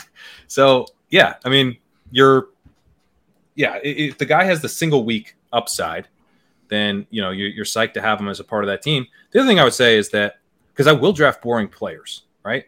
So some of this applies to the week seventeen stuff. I think that's the most important part of it, but I think it also applies to just roster building in general, where let's say, for example, Breece Hall. I draft a lot of Breece Hall. Mm-hmm. Well, I'm also more likely to draft Samaje Perine or Jamal Williams. I don't like Williams that much, but I will. He he kind of ticks up a little bit for me when I have a Breece Hall. Mm-hmm. I'm more likely to draft six running backs with a Breece Hall team that, you know, normally with a third round guy, maybe I would only draft five. Yep. Um, I'm more likely to, um, you know, take guys with a little bit more job security early on in the season, because Breece Hall is going to smash for me down the stretch. That's something that I have bet this team on. You know, if you don't, you don't take Breece Hall because you think he's going to be okay down the stretch, because he's not going to be very good in early season probably. So now he's just a bad pick if he doesn't crush down the stretch. So I bet on that upside profile to really come through for me. So now I'm trying to get fewer things right. So I already know that's going to happen. So now it's like, how do I help this team get there a little bit easier? Like I, I know that like I can probably sacrifice a, a smidge of, of late season pure raw upside. So Deontay Foreman versus Roschon Johnson. Well, if you have Breece Hall, Deontay Foreman, pretty easy for me there. Roschon yep. Johnson could take over the backfield. He could be an absolute home run.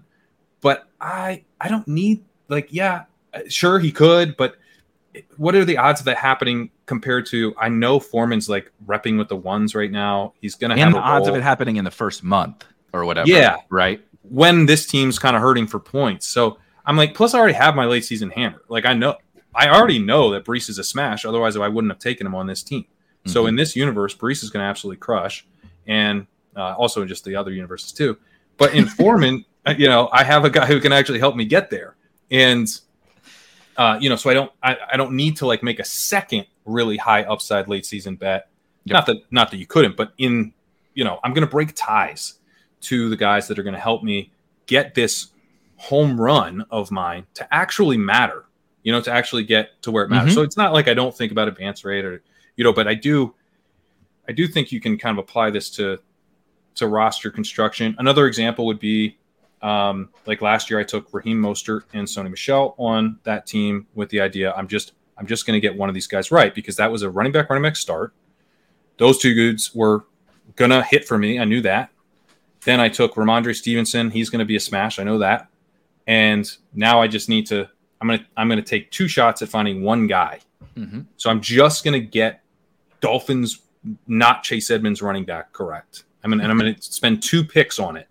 Right. So you could do that with Penny and Gainwell. I've, I've done that.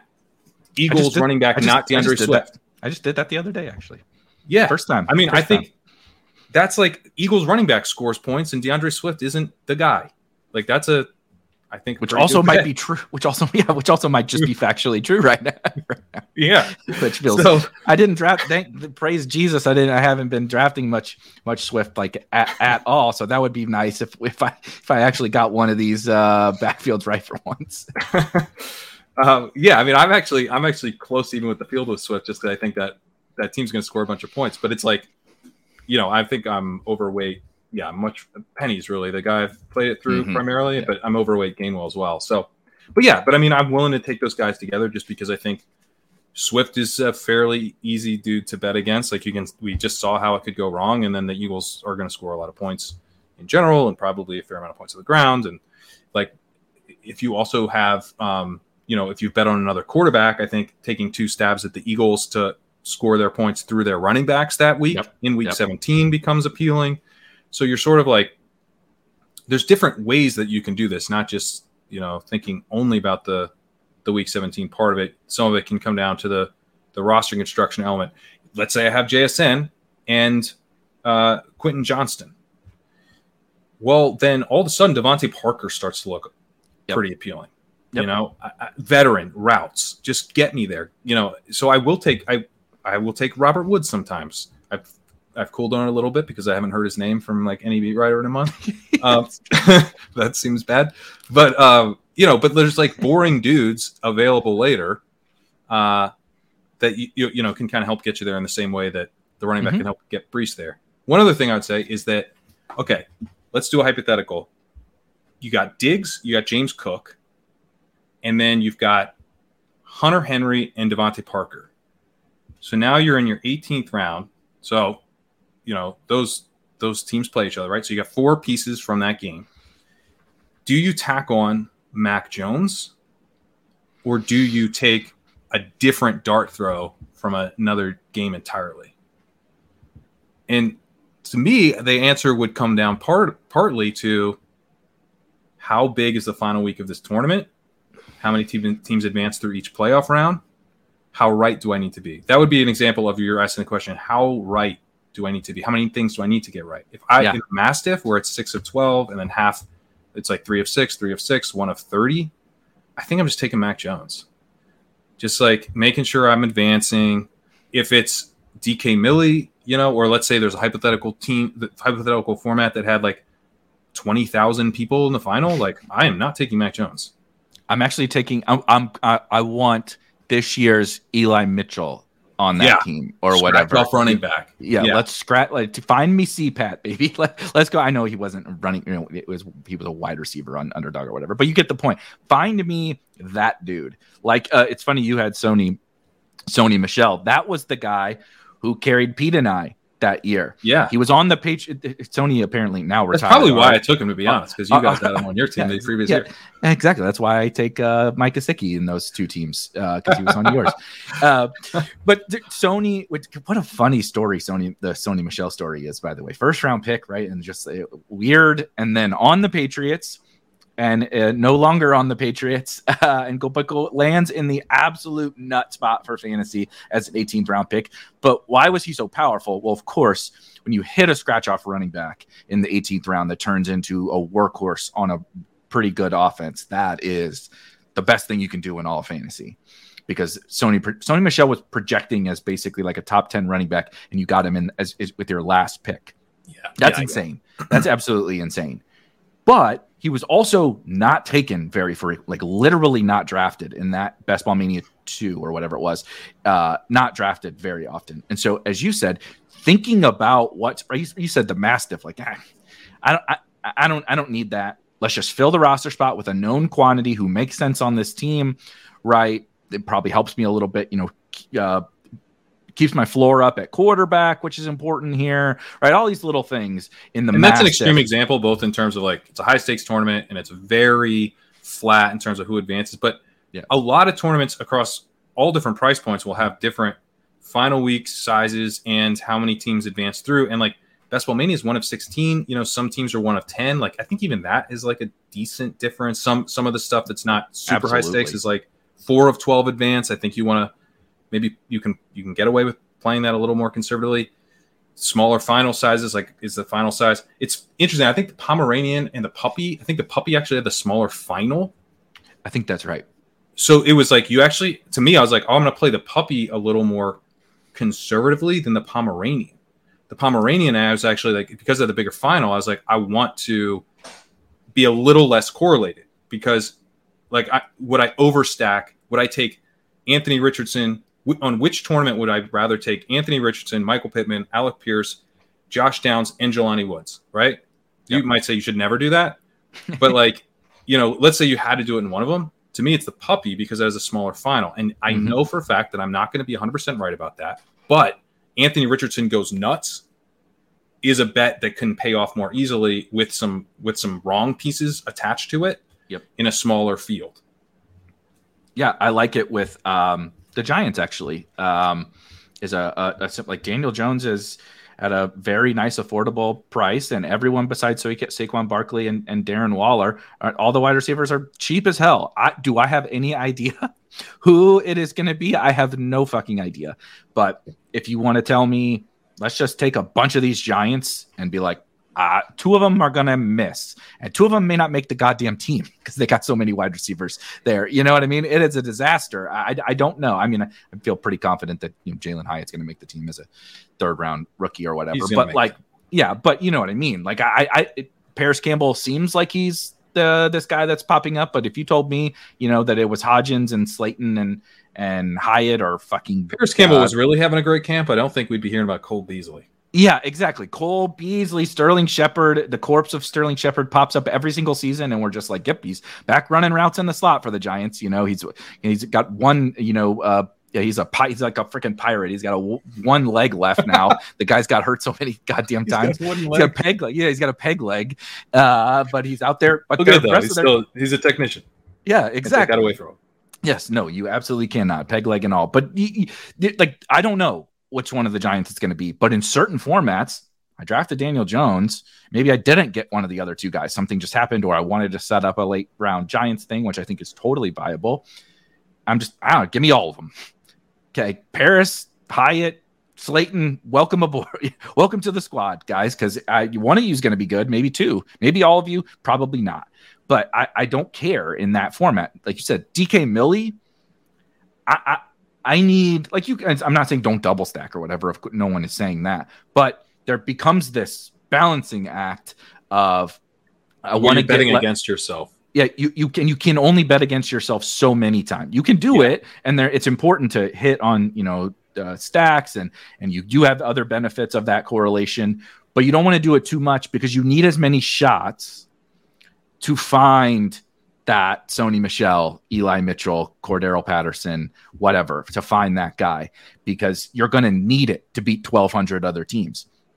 It, we talked, we talked about the, I, I don't need to, you know, I don't need to be right. I just need to be, I just need to, you know, win. I'm just trying to win money. This is, I, I don't need to find the nuts in, like you said, the, the Mastiff or even in the puppy or whatever to beat a hundred people. Not that big of a deal. I mostly just need them to fail. Obviously I need to score points, but like, you don't need to hit the nuts. This is the other like big thing from D F S for me. What I, when I learned to find, to find stop being a moron and build some decent D F S teams, my goal on every single slate is actually not to build really the, the best team. It is to build the team that wins when all my opponents fail, right? I want to win the low scoring slates. I don't want to win. I don't want to win the slates when the D K, the D K Millie on an N F L Sunday is three hundred fifty points. I ain't winning that one because guess who all went off in that week? Everybody that's high owned because everybody's scoring a bunch of points, right? I want to win when it is one seventy-five to win that, to win that tournament. And, you know, all you needed was twenty-two points out of your quarterback and the, those two random guys you threw touchdowns to, right? Because everybody, everybody else's team failed. I want to win those weeks. And the same shit is for, for best ball. It's the same way. but you have to go about it kind of like you said in slightly different ways across all these tournaments. But that's like the getting the less things right is because I, I I'm not trying to. I know all the Giants right, wide receivers aren't going to hit, right? I know all the Colts are not going to hit, but I'm doing that because, look, I'm just going to get that one thing about the Colts right, and my opponents are going to fail, and I win. It's exactly. like almost that. It's like almost that easy. Exactly. You're like, because if you're in a twelve hundred person final and it's like, oh, I already bet on Pittman and Pierce. Do I want to tack on Josh Downs? Like, hey, maybe not. Like, maybe let's you. We did. We got the double stack. You know, let's let's move on to trying to get one other thing right. Maybe it's a very important thing. Maybe it's a leverage running back. You know, and that could be the key piece to you winning this whole thing. It's probably worth venturing out and trying to find another thing that you're going to be right about. But yeah, you, if you've already bet on the Colts are going to score a bunch of points in Week seventeen, then like bet on that again. And bet, even if it means betting against yourself a little bit in terms of, okay, maybe P- Michael Pittman is actually pretty pretty bad pick. Like you're drafting – because there does come a point if you overcorrelate where you're not – you're like no longer drafting as if you're right with like Michael Pittman was a, a good pick in the sixth right. round. Mm-hmm. But you are drafting like you're right in that Anthony Richardson is going to blow up in Week seventeen and you just want to make sure you have all the receivers – that are on the other because end someone of this. Is going to do it. It actually at that point, it's not that it doesn't matter because it does, but it matters less that Pittman was the expensive pick because you have you have said a Colt is going nuts because Anthony Richardson is going nuts. I need that guy. I need him to win this small field, right? To win this small to win the field. small field, the yeah. huge field, and and I would say B B M yeah. still kind of counts as small field. I think so. It, I think yeah. so. To win the D K Millie.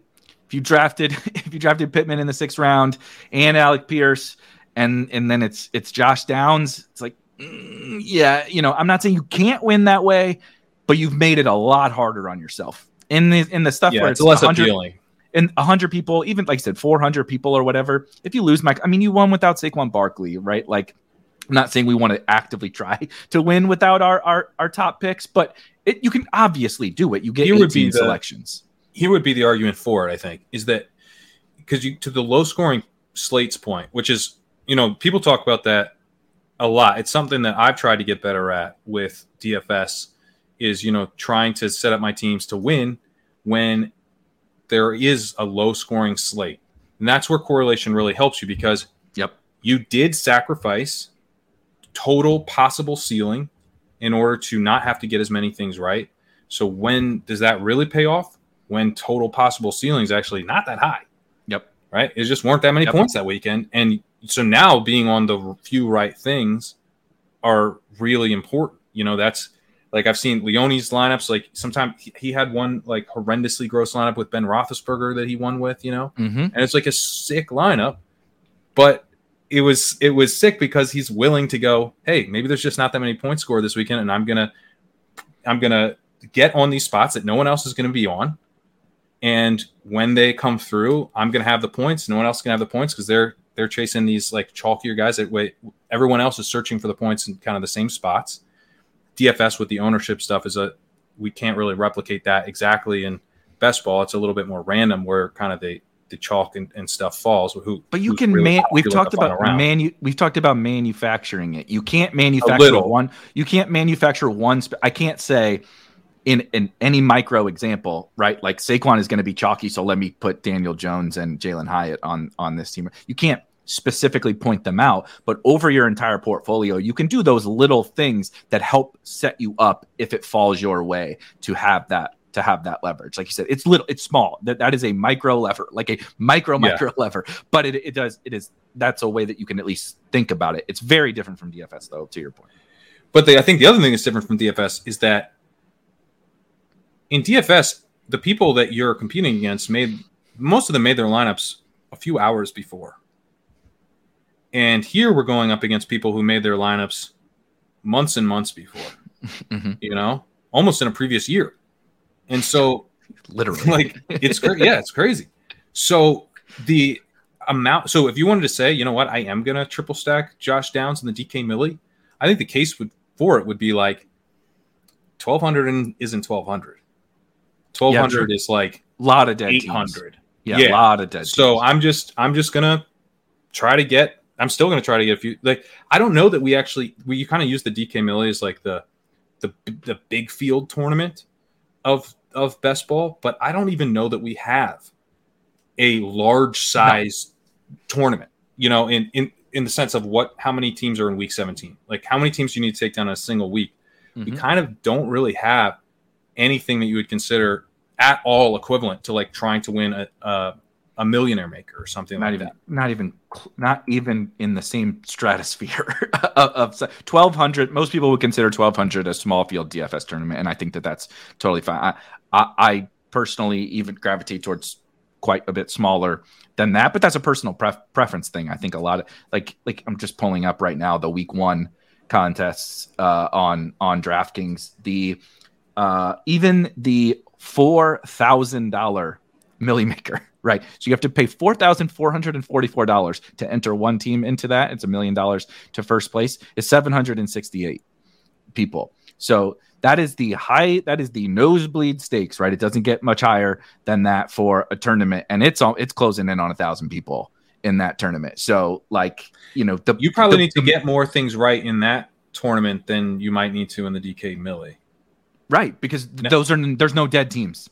There's I mean, no a couple. Teams. There's right. always attrition. Well, there's there's yeah. always there's, there's all there's always some, but you know what I mean. Like percentage percentage basis wise, there's like uh, like it's literally a handful of the seven hundred sixty-eight are are paying the rake in the when you get to the twelve hundred person fight. I mean, dude, I got three teams to week seventeen on DraftKings: one in the Millie, one in the five five five, and one in uh, like the button hook or whatever. Uh, of course, my good team was in the fucking button hook, which was uh, whatever. It was like, you know, twenty grand at first. I got like nine or something. Good team like was that. In the fucking but, button hook. As a yeah. Group. Like there's, there's, there's, there's millions of dollars up for grabs. And I, I get a really good team into the nine dollars single entry or whatever final, which I mean, no one's, com- no one's complaining, but you, you know what I mean? My Millie team, I was one of the teams that was paying the rake. Jalen Hurts, Trevor Lawrence team was my, was my team. For anyone that doesn't remember, Jalen Hurts did not play, and Trevor Lawrence played like a quarter in, in week seventeen because they were resting up for week for week eighteen. That, is that what's going to happen? You know, no. I, but guys will re- I mean, we will be having guys sitting out in week seventeen. Yeah, we you would not have dialed up those two quarterbacks in your no. you know, your best ball style D F S tournament. Right. You know. If you were like, making it that morning, people were playing Gardner Minshew, and D- in the, Gardner Minshew was probably the huge fucking talking point of you know D F S for that little stretch or whatever when Jalen Hurts was was out. I mean, it you were not like you said you were not playing those guys, and I and I, I consider like the teams that I draft definitely not. The, I'm not the guy that's drafting the six quarterback teams and the you know horrible teams with no correlation and reaching on guys. I'm building teams I think are very good, and I got to week seventeen and I was the one paying the rake with the dead team, right? It can happen to anyone, and so there's a lot of them. It's really hard to make the finals. So when you make the finals, like your best team probably won't make the finals. Like the, if you get a team to the finals, it might be, I don't know, like a seventy-fifth percentile team for you, eightieth percentile maybe. Yep. Like it's not going to be – I had a team that I called Very Fun Zero Running Back Team, and I looked at it all the time.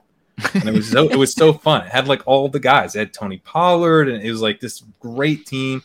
It, you know, wide receiver firepower, and it's just like I just would check on. I didn't really like check that many of my best ball teams, but I just checked Very Fun Zero Running Back Team, like probably every week for the last like five or six weeks of the season, and it got bounced in week seven, week sixteen. It didn't. It got it made it to the semifinals, but then it got bounced. Um, if you had given me a chance to like swap that team for the team that won, like I wouldn't have even thought about it. I feel like Very Fun Zero Running Back Team can come back to life. Hell yeah. Yep. You know, yeah, and and we'd be having a very different. You would have been uh, taking Sklansky bucks to the bank as opposed to the you know my C L V or your or your. Don't you know what a good millions. Pick Tony Pollard was? Yeah. Yes. Yeah. My favorite. It's it's really funny you say that. Just super quick side tangent. My I had a. I think we all have that where. You know, you're you draft hundreds of teams, or you're even into the four four digits. You can't track all of them, but as the season is going on, right, we're all looking. What's the fun of drafting all these teams if we're not sweating them? You know, week. Let me tell you, when Sam Darnold was leading the N F L in rushing touchdowns after week four, I was checking a lot of teams that were very very fun, and by week, you know, by week twelve or whatever, we were not checking those teams anymore. They were not so fun anymore. But the point, you know, it, it, it's fun. There's one team in particular that was a again, naturally we like zero running back teams, but it was a zero running back team. Justin Jefferson, Tyreek Hill, Jalen Waddle, Vikings, big Viking stack, big Dolphin stack with, yeah, Pollard, um, Ramondre, of course not Jacobs, but like Samaje Perine was on that team, like fucking at nailed absolutely everything. Smash team. Blew everybody out of the like. Adva- it was going to advance. Like I knew it by like week eleven or whatever. Like it was over, right? I nailed everything. And then you get to week sixteen, right? And uh, uh, the old Packers uh, dunk on the. Uh, I think it was that, right? Was it Packers, uh, uh, Vikings, or whatever? But anyway, you know, Tua. That was Tua, the week. That was week seventeen. seventeen, yeah, you're right. So what was what was sixteen? Uh, Gi- yes. So Giants, right? twenty-seven twenty-four. I'm trying to look at it really quickly right now. I think Cousins was okay. Yeah. Oh, that was the Hawkinson week. It all oh, goes right. to fucking T J T J Hawkinson. I know Jefferson was, you know, obviously good or whatever, but then the Dolphins failed. Um, it was just a, a shit show. I'm trying to remember the Dolphins thing too. I'm trying to remember how the team failed. But anyway, long story short, right? Nothing. This team crushed. It probably would have done well in the regular, like if we had the regular season prizes stuff mm-hmm. now, like, you know, would have would have done well. It wasn't like at the very top, but was was doing well. No chance. Has has no chance. And same thing as you. If I could have signed up and said, give me this team, you know, into week seventeen, like, oh my God. And even then, guess what? It would have got to week seventeen and I wouldn't have won shit because it had Justin Jefferson and it didn't have anybody that did anything in week seventeen. But I would have showed up and I would have said, this team projects like one of the best teams in this week seventeen final, one hundred percent. But Ramondre failed and Justin Jefferson failed and the Dyke, the Dolphins wide receivers basically failed and like everything failed. But the team was awesome. And so, again, it's like, how hard it is.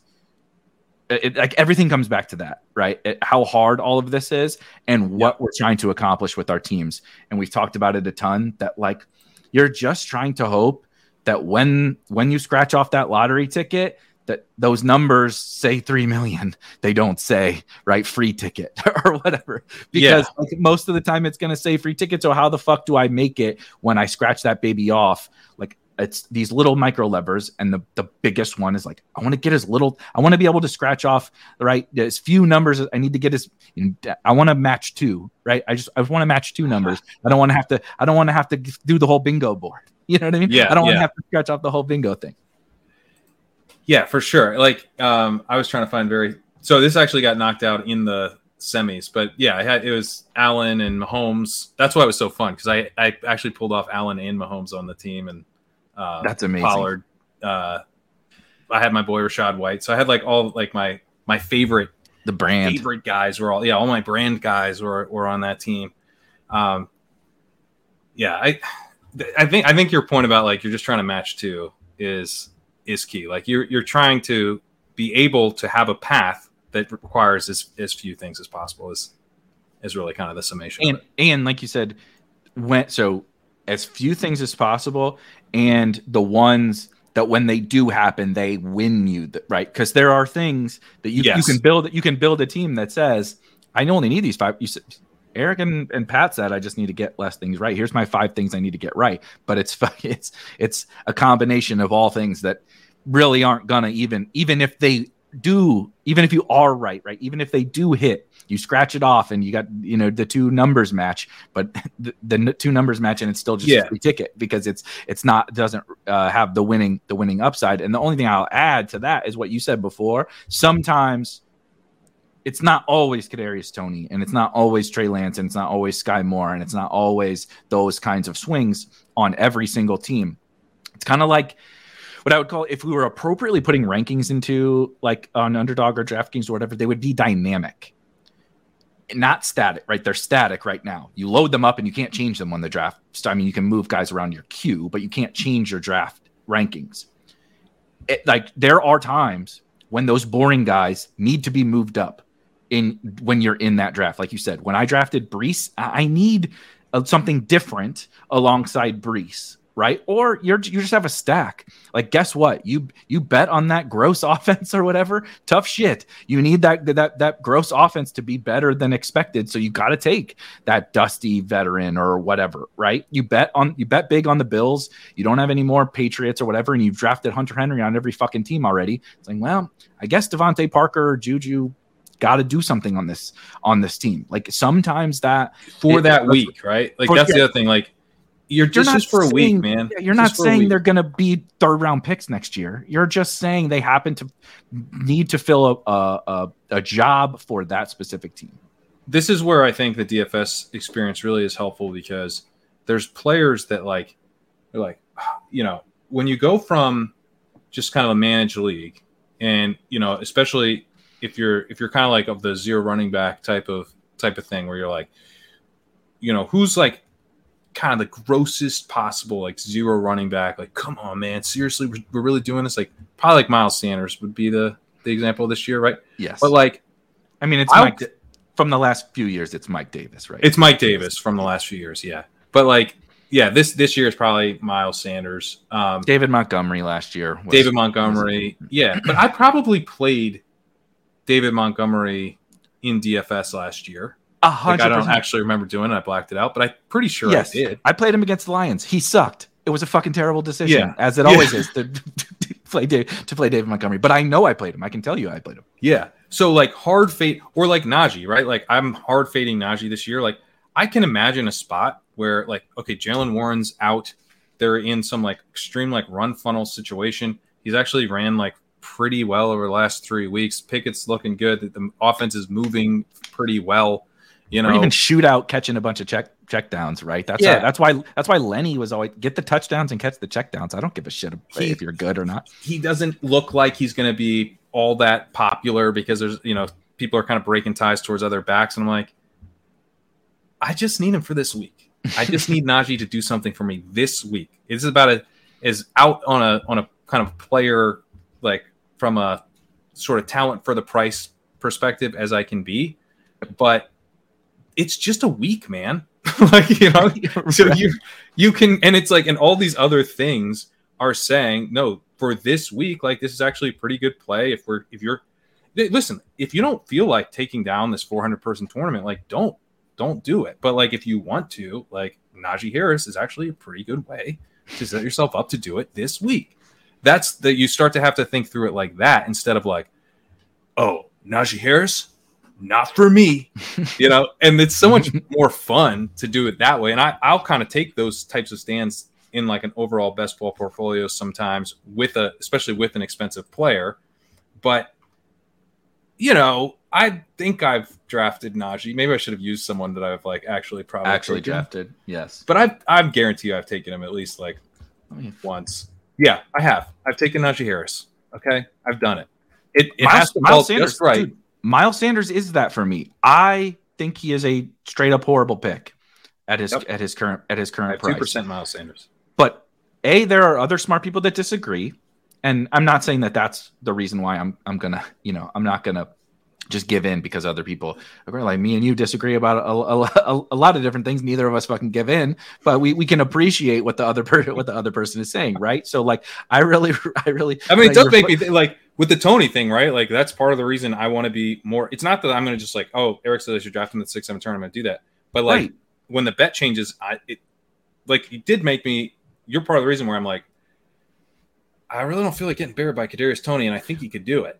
Right. You don't want, yeah, you can see that, like, you don't agree necessarily with the assessment of X, Y, Z about a, a certain player. You disagree on that guy, right? I actually, uh, it's funny. I don't want to get into this because you've, you've already spent, uh, you know, about three days of your life debating Dalton Kincaid and oh, Dawson no. and Dawson Knox. I, I, this is one of those where I also, I don't believe in Dalton Kincaid.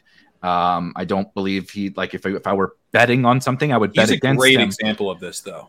But he is maybe the widest range of outcomes player in the entire player pool. And so I will draft him on teams where it makes sense. And again, you're talking about uh, uh, like the I need P. Ryan on the Brees team. I haven't say I haven't drafted a tight end, you know, up until then. Maybe I got a good, whatever. I have a good zero running back team, but Warren's already off the board. Kincaid has fallen past A D P. I need some fucking tight end juice, you know? Yeah, maybe I have Ramondre on that. T- I'm making things up, right? I, I have, I, I need something. I need a swing.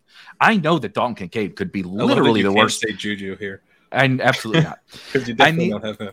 Absolutely not. Uh, uh, Juju is Adam Thielen for me. He doesn't exist in the uh, in the, in yeah. the there, there, we scroll past him. Uh, but like I need that, right? I need Dalton Kincaid. My, if, if if you're asking me to be right and predict something, I would say I don't think Dalton Kincaid is going to do anything for fantasy this year. But I'm also willing to accept this is a first round pick tight end.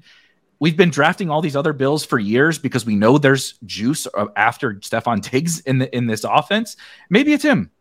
I don't know. It could be. And if he hits, he is the Kadarius Toney of tight end. If Dalton Kincaid hits, as he is Kadarius Toney of, of tight ends, you're getting him for cheap and probably more valuable, even more valuable to hit because he's a tight end and not a, a wide receiver. And I'm like, I, I'll take him. You know what I mean? I, I'm willing to set aside what I think about this situation and think about this player and, and all and the offense and right. Everything, everything you, I agree. I couldn't agree more with everything like you outlined, you know, in twelve, right. The twelve personnel stuff and we, why all that is like fool's gold and rookie tight ends. Everybody will preach till the cows come home about, right. The history of rookie tight end. I get it. I know all of that, but there are times when I think Dalton Kincaid is the right pick on, on certain, on certain Me teams. Too.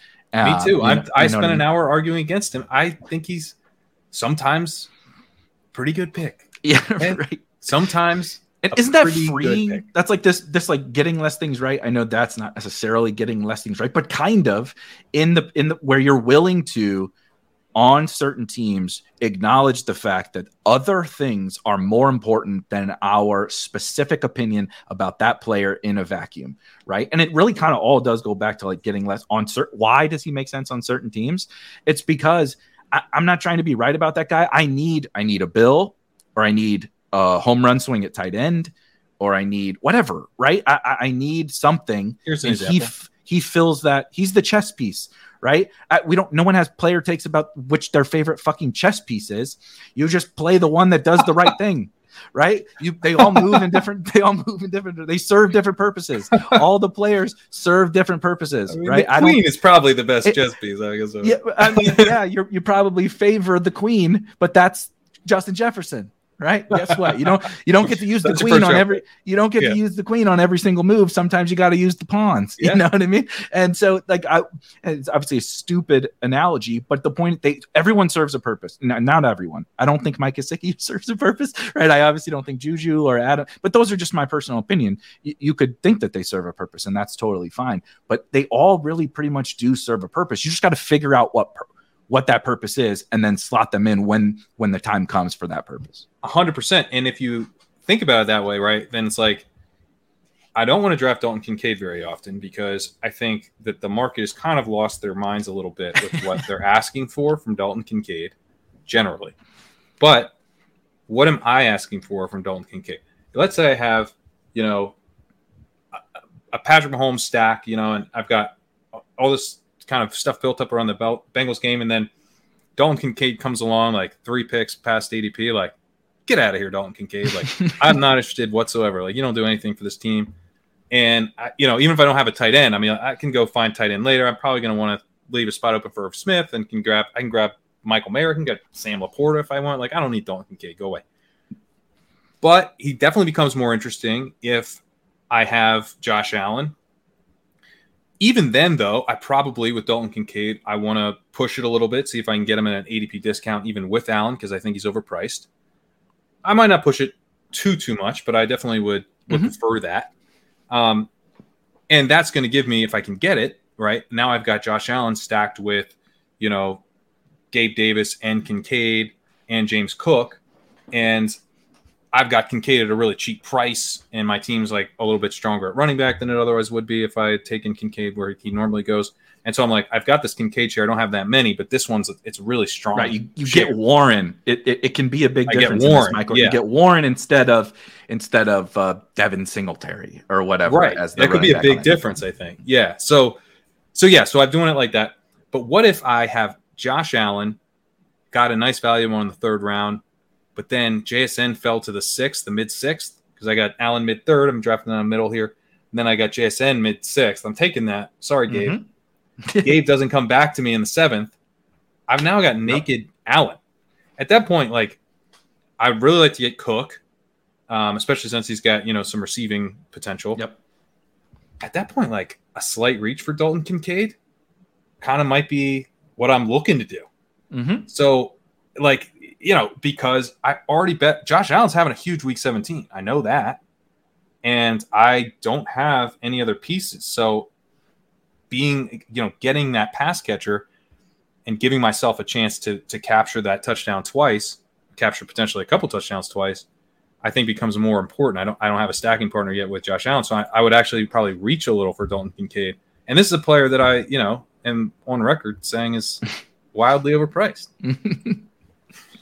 But it really, like, it's like uh, uh, we all have to learn this lesson. It's kind of like like you gotta. It's like stupid again, like cheesy things or whatever, right? The kid that's growing up like uh, playing sports or whatever, you got you, you got to strike out in in you know little league baseball before you can become a you know you, you kind of got to fall down, right? You got to pick yourself back up. All that stupid cl- uh, cliche bullshit. But it's kind of like that here, where, and I, I think this is a struggle for most people. I think we are one of our biggest flaws in terms of fantasy and just gambling in general is overconfidence. It's probably the number one biggest flaw that, that we have as fantasy sports players. We all have it. God knows I do.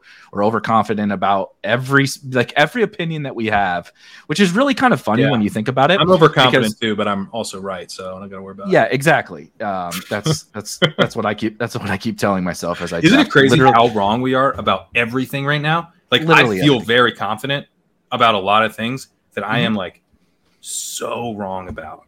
And it's and, gonna it's gonna be a problem in like a month when I realize it. But for now it's yeah, fun. It's, I, I know it's, this is the best time of the year because you're also getting so much confirmation bias. Like yeah. most of it is useless, it's right? So but all true. It, you get so much confirmation bias too. It's absolutely fucking amazing, dude. Every Jalen Hyatt touchdown has been so fun because I was the guy. I was that guy saying, "Why is he fall? Why? Why are we getting? Eight? I know he was overpriced, when, you know, way, yeah. way, way back. But I'm like, he, he's not a fucking eighteenth round pick. Like you guys have, like you're talking about losing your minds on Dalton Kincaid. That's what I, we have lost. Lost our mind. Like, what are you talking about? We're taking again. I, I gotta find somebody else besides Juju, but we're taking Juju Smith-Schuster at one hundred overall, and this dude is in the last round. Like, wh- what? What is happening? What am I missing? But so, so Hunter Henry, frankly, like you said, at, his price doesn't move. Who the? F- how is there? There like six. I would, people I would submit Hunter Allen Henry? Lazard as a as a new potential whipping boy. Yes, I like that one. That's a good one. I mean, it was like Russell Gage before, right? Like two, last year or two years ago or whatever, like Russell Gage for whatever reason was going in like the, the sixth round or seventh round, you know, and it's like, guys, what have what are we doing? This is Russell Gage, right? You know that. Marquez Callaway like, was the Mar- Marquez Callaway is the absolute best one. That was Yeah. I don't think was, it's collectively, I don't think we can ever top. I believe seventh round Marquez Callaway. Am I right? From the, that? He was not being drafted when the tournament opened. Literally undrafted. I dra- I I got I. This is a you want to victory lap something. I, I got a lot of L's that I've taken over the last couple of years. But th- if you want C L V, you that, that C L V I was talking about taking to the bank. Marquez Callaway was the C L V eighteenth round. I was like, you know, I, I remember it was you know there was him and Drake. What do I do with all the C L V I? Drake, yeah, I know. It was, uh, you want to talk about victory lapping the. Uh, The preseason was he's catching all these bombs, and then you hop in a draft and he goes higher and higher and higher, and you're just looking. You can go post the eighteenth round Marquez Callaway teams, and everybody, oh, sick, sick team, bro. Like the team probably finished last. You know, it was a horrible team. I'm sure it had Trey. You know, it's like I got Trey Lance C L V yeah, and Callaway on it, and Marquez Callaway C L V and Julio Jones C L V and all this fucking C L V yeah, of all these. I had players. A lot of Julio Jones C L V. None of them scored any fantasy points, but you're goddamn right. I got good good value on them. But you you have to, I think, like go through that, like Trey Lance, right? You everyone does this, right? Scott, it's, they're funny bits, and it's really funny to look back on and dunk on ourselves about all of these things. But it's everyone, like yeah, but they weren't the whole, bits. Like I drafted Sky Moore, I think was my highest drafted wide receiver last year, right? And Kyle Pitts has I, been, I, you know, like my highest I, drafted tight end, and. I'm like ninety-nine percent sure he was. The only question is whether or not he was my highest drafted overall. No, Rachaad White luckily was my highest drafted overall player. So that one I Darrington, a little easier about. I, I I literally ruined Darrington Evans' career. He's like gonna go try to be a YouTube streamer or a Twitch Oof. streamer or or whatever. Now, you know, that drafting one. That was also fun in the preseason, and also lots of C L V. So, you know, if you want to talk about the importance of all these things, at the end of the day, they need to score some fucking fantasy points. It's not just about it. But I I was re-listening to most of the content that I listen to is generally not fantasy football focused, and I actually find I learn a ton of lessons that I can then apply to this, mm. as opposed like I li- like obviously I listen to you guys. I listen to uh, Reeves, you know, is one of my favorite analysts yeah. in the history of. Awesome. I listen to lots of people, but generally a lot of my content is not. It is sports a lot of the times, sometimes. But I'm re-listening to, um, there's a podcast called The Knuckleheads. It's a basketball podcast. It's actually Darius Miles uh, is uh, the host of it. But they just like interview N B A players and coaches and all that kind of stuff. And they talk about their careers and stuff. But like it's a lot of, you get behind the scenes about like where these guys come from. They tell good stories. Like Gilbert Arenas is telling the stories about when he brought a goddamn gun to the, you know, to, to into the locker room and like all this crazy stuff. And Jimmy Butler is one of my favorite players. And I also find him fascinating because he's kind of not like a lot of the big name guy. He's a very more of a, he's from the freaking boonies in Texas, tiny little town, grew up with nothing, right? And wasn't even really a big time, rec- went to junior college, went to Marquette and was like a role player, and then turns into one of the best basketball players on the planet. But he literally was like talking about this, and I kind of say this all the time, where we're so confident as fantasy football players that like we know what's going to happen. And then sometimes it plays out and we say, see, I told you, I told you Trey Lance sucked. I told you Sky Moore wasn't going to play, right? I told you Josh Jacobs was going to smash. And A, we overlooked the things that we were wrong about, but we project overconfidence. And Jimmy Butler will say, his some he has some old friends and family and stuff that they're like, I knew I knew Jimmy was going to make it big. See, I, t- I knew it. All I saw him play when he was young. I knew he was going to make it big. And and Jimmy himself said, I didn't fucking know. No. How could you know? He's like, how could you? And he's like, I love you. I appreciate you for saying that. He's like, but how could you know? I didn't know. My coaches didn't know. Like my, he's like, my first coach at Marquette told me to never fucking shoot. He said, pass it to the good players. Literally, he's telling this story. Jimmy Butler, N B A Hall of Famer, first ballot Hall of Famer, his college coach, he gets to Marquette, and he said, we got these other, you're going to play because you're, you know, you're the hustle guy. You play defense. He said, but when you get the ball, you pass it to the other players because they're good and you're not. You know, and it's like, it was a different time. Obviously, back then you could just talk shit to these kids or whatever. But like, no one knew that about Jim, about Jimmy Butler. Jimmy Butler didn't know that. And that's how I feel about fantasy football, where like, dude, the Eagles coaches did not know, and probably still don't, how the touches are going to be divided up between those four running backs. They don't know which running backs are going to make the team right now, you know? So how can you be overconfident about it, right? You, the, the, the 49ers didn't know if Trey Lance or Jimmy Garoppolo was going to start. How could you know, right? How could you possibly know? The teams don't know. These players themselves don't. Devontae Adams thought he was going to quit football after year two.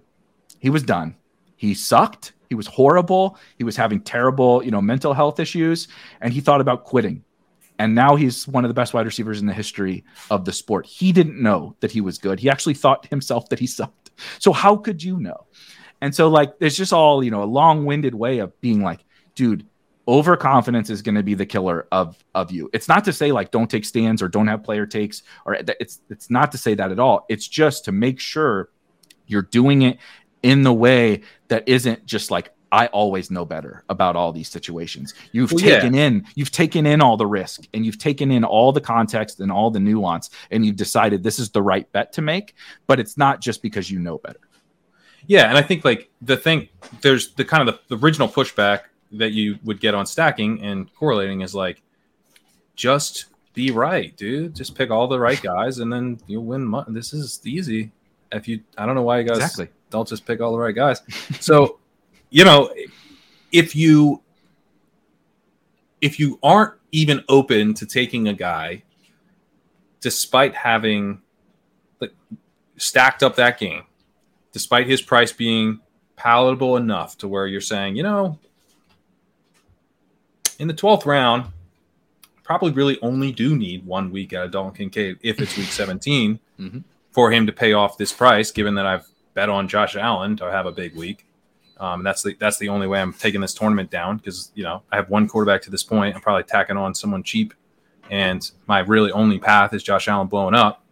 Um, that's where I would say, like, the overconfidence can be really, like, it can impact you in a negative way. If you're if you're not even open to the idea of taking Kincaid in those situations, yep. Again, not to say that you can't try to push it and get an A D P value, and mm-hmm. but it's just like, how confident are you? Like, it's at least good to check in with yourself and be like, and look, I mean, I don't have that much Kincaid. I'm at like two and a half percent.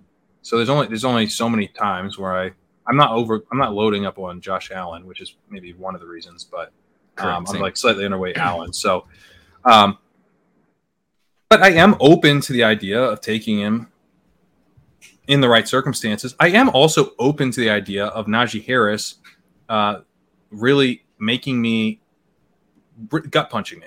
Right, I'm open to the idea of Najee Harris gut punching me, um, and scoring a couple touchdowns in the right week, and just having this be a really annoying season where Najee Harris gets there, despite, you know, me feeling like he is just not well priced.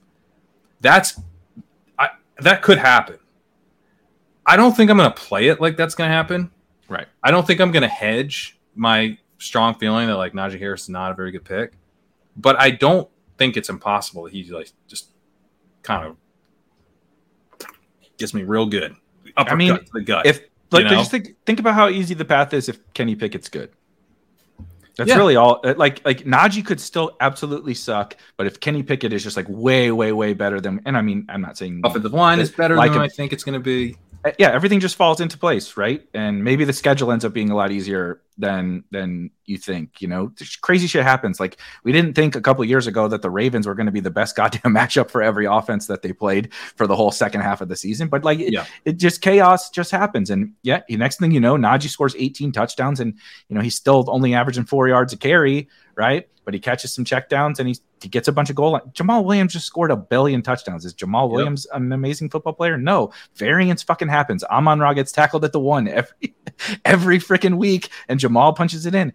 That can happen, dude. And if you're just you're just in that role, you, you were you you were probably right about Najee Harris. He was overpriced, right? His ex, his what his expectations were actually were in line with your your take, but just because he's the, the big back on the Steelers and maybe their offense is better and the situation falls into it, poof, smash, absolutely dunks on you, and you don't win this year. Yeah, which is definitely something that could happen. And that's, I would, would say, like, okay, Najee Harris is available at five oh three. Am I out? No, I'm, I think I'm going to take him because um, he could. He could. You know, so the, the A D P discount is one way to get on there. Um, I think – with the Zay Flowers one that you brought up earlier, Zay Flowers and Bateman, I started taking Zay Flowers and Bateman together because I was like, mm-hmm. Bateman over Flowers, like, come on, come on. But then I'm like, I started to get the feeling that that was probably overconfident, and so I just like started taking Flowers with Bateman. It's the same thing that happened to me. Yeah, I was yeah, and always I, Bateman. Yeah, and, and the market is corrected like so much towards Flowers and against Bateman that it you can't even really do that now. Mm-hmm. But there was a time where you definitely could, and. But now it's easy for me to take Flowers because I took him with Bateman, and now now Flowers is the guy I take, and I feel fine about him. Um, and he's also, you know, continued to be hyped up. But that's that's one way, you know, kind of taking both guys together is a way to kind of get yep. get that player who you're not as confident about in the mix. Um, if Najee Harris were to fall to the sixth round because he didn't get any, you know, because it's like unclear that he's the starter or something, you know, I still wouldn't take him. Who am I kidding? I but know. I would think about it. I'm like, how, what would I, what would I have to do to actually, what, what fall would lead me to think that Najee Harris, I mean, if, but, but in a random draft, right? Where it's like, if Najee Harris would have fall to like the, the six eleven or something, I would be like, I would be like, come on, fall, fall, you yeah, know, like, one hundred percent. I would be so excited to get that. So some of this is, you know, and, and honest, honestly, part of it is I probably should hedge more and take Harris, right? Because if I'm psyched to take him at the six twelve, then I should probably just mix him in occasionally. I don't think I'm going to play it like that, but maybe I should. But that, but that's also, there's a difference between, like, you can admit that you're right, which you, like you just did, we just did. There's a path that we are very, very wrong about Najee Harris. Right. And that, that kills us. But it's yeah. also, I also still am choosing to use my U S American dollars to put to use in a different way, right? Like I, I you play in a, you know, any form of basically gambling or d- like D F S, right? We all play different styles of D F S. Even the best players on the planet play different styles. So Ricky D plays a really, really, really high variance style of D F S. He goes like full fades, multiple of the chalkiest guys sometimes or whatever. He won a million dollars on Thanksgiving the other, uh, the last year, two years ago, something like that. And I forget whoever, like the mega, mega chalk, like running back was, he played one hundred fifty teams with zero of that guy. And it was like, how the hell, you know, it was, you know, it's Thanksgiving, there's three games. How do you fade the, the chalk index in a huge super, way on the, yeah, those small slates? And, but there's, you know, but and there's, there's so few other alternatives, any other, like most, like he's the only person that did it. And it worked. And he, so he had one hundred fifty permutations around this. Obviously, lots of those failed too. But when you got one hundred fifty bullets on this one thing, right? He was, said, I got to get one thing right. That's what he did. He said, I commit, and I'm just making it up, right? Zeke fails. If Zeke fails, I'm going to win this fucking slate because I have one hundred fifty shots to do it when he fails. And he's in seventy-five percent of the teams in this tournament or whatever. It's like, that's a way to play it. You also can hedge. Right. There are a lot of people that just kind of like sm- naturally smooth things out because they understand they're cutting off their ceiling, but it's risk mitigation as well. Right. You know, you're covering more bases because you don't always want to go to zero when you're wrong. Right. Z- you, you fade the seventy-five percent owned guy. He hits. There goes one hundred, whatever your one hundred, you know, fifteen hundred dollars poof, gone right down the drain. That That's a personal preference and, and play style. I am a more aggressive player in all all forms of this. In in D F S, I am a very aggressive player. When I do multi, I generally am a single entry or a couple entry type guy, and I like like I'll go all in on multiple different things, and you know, rotate a couple things around them. Right, play a different running back and a different defense, but I play the same game stack that I played before or whatever. Uh, I'll play when I play one fifty.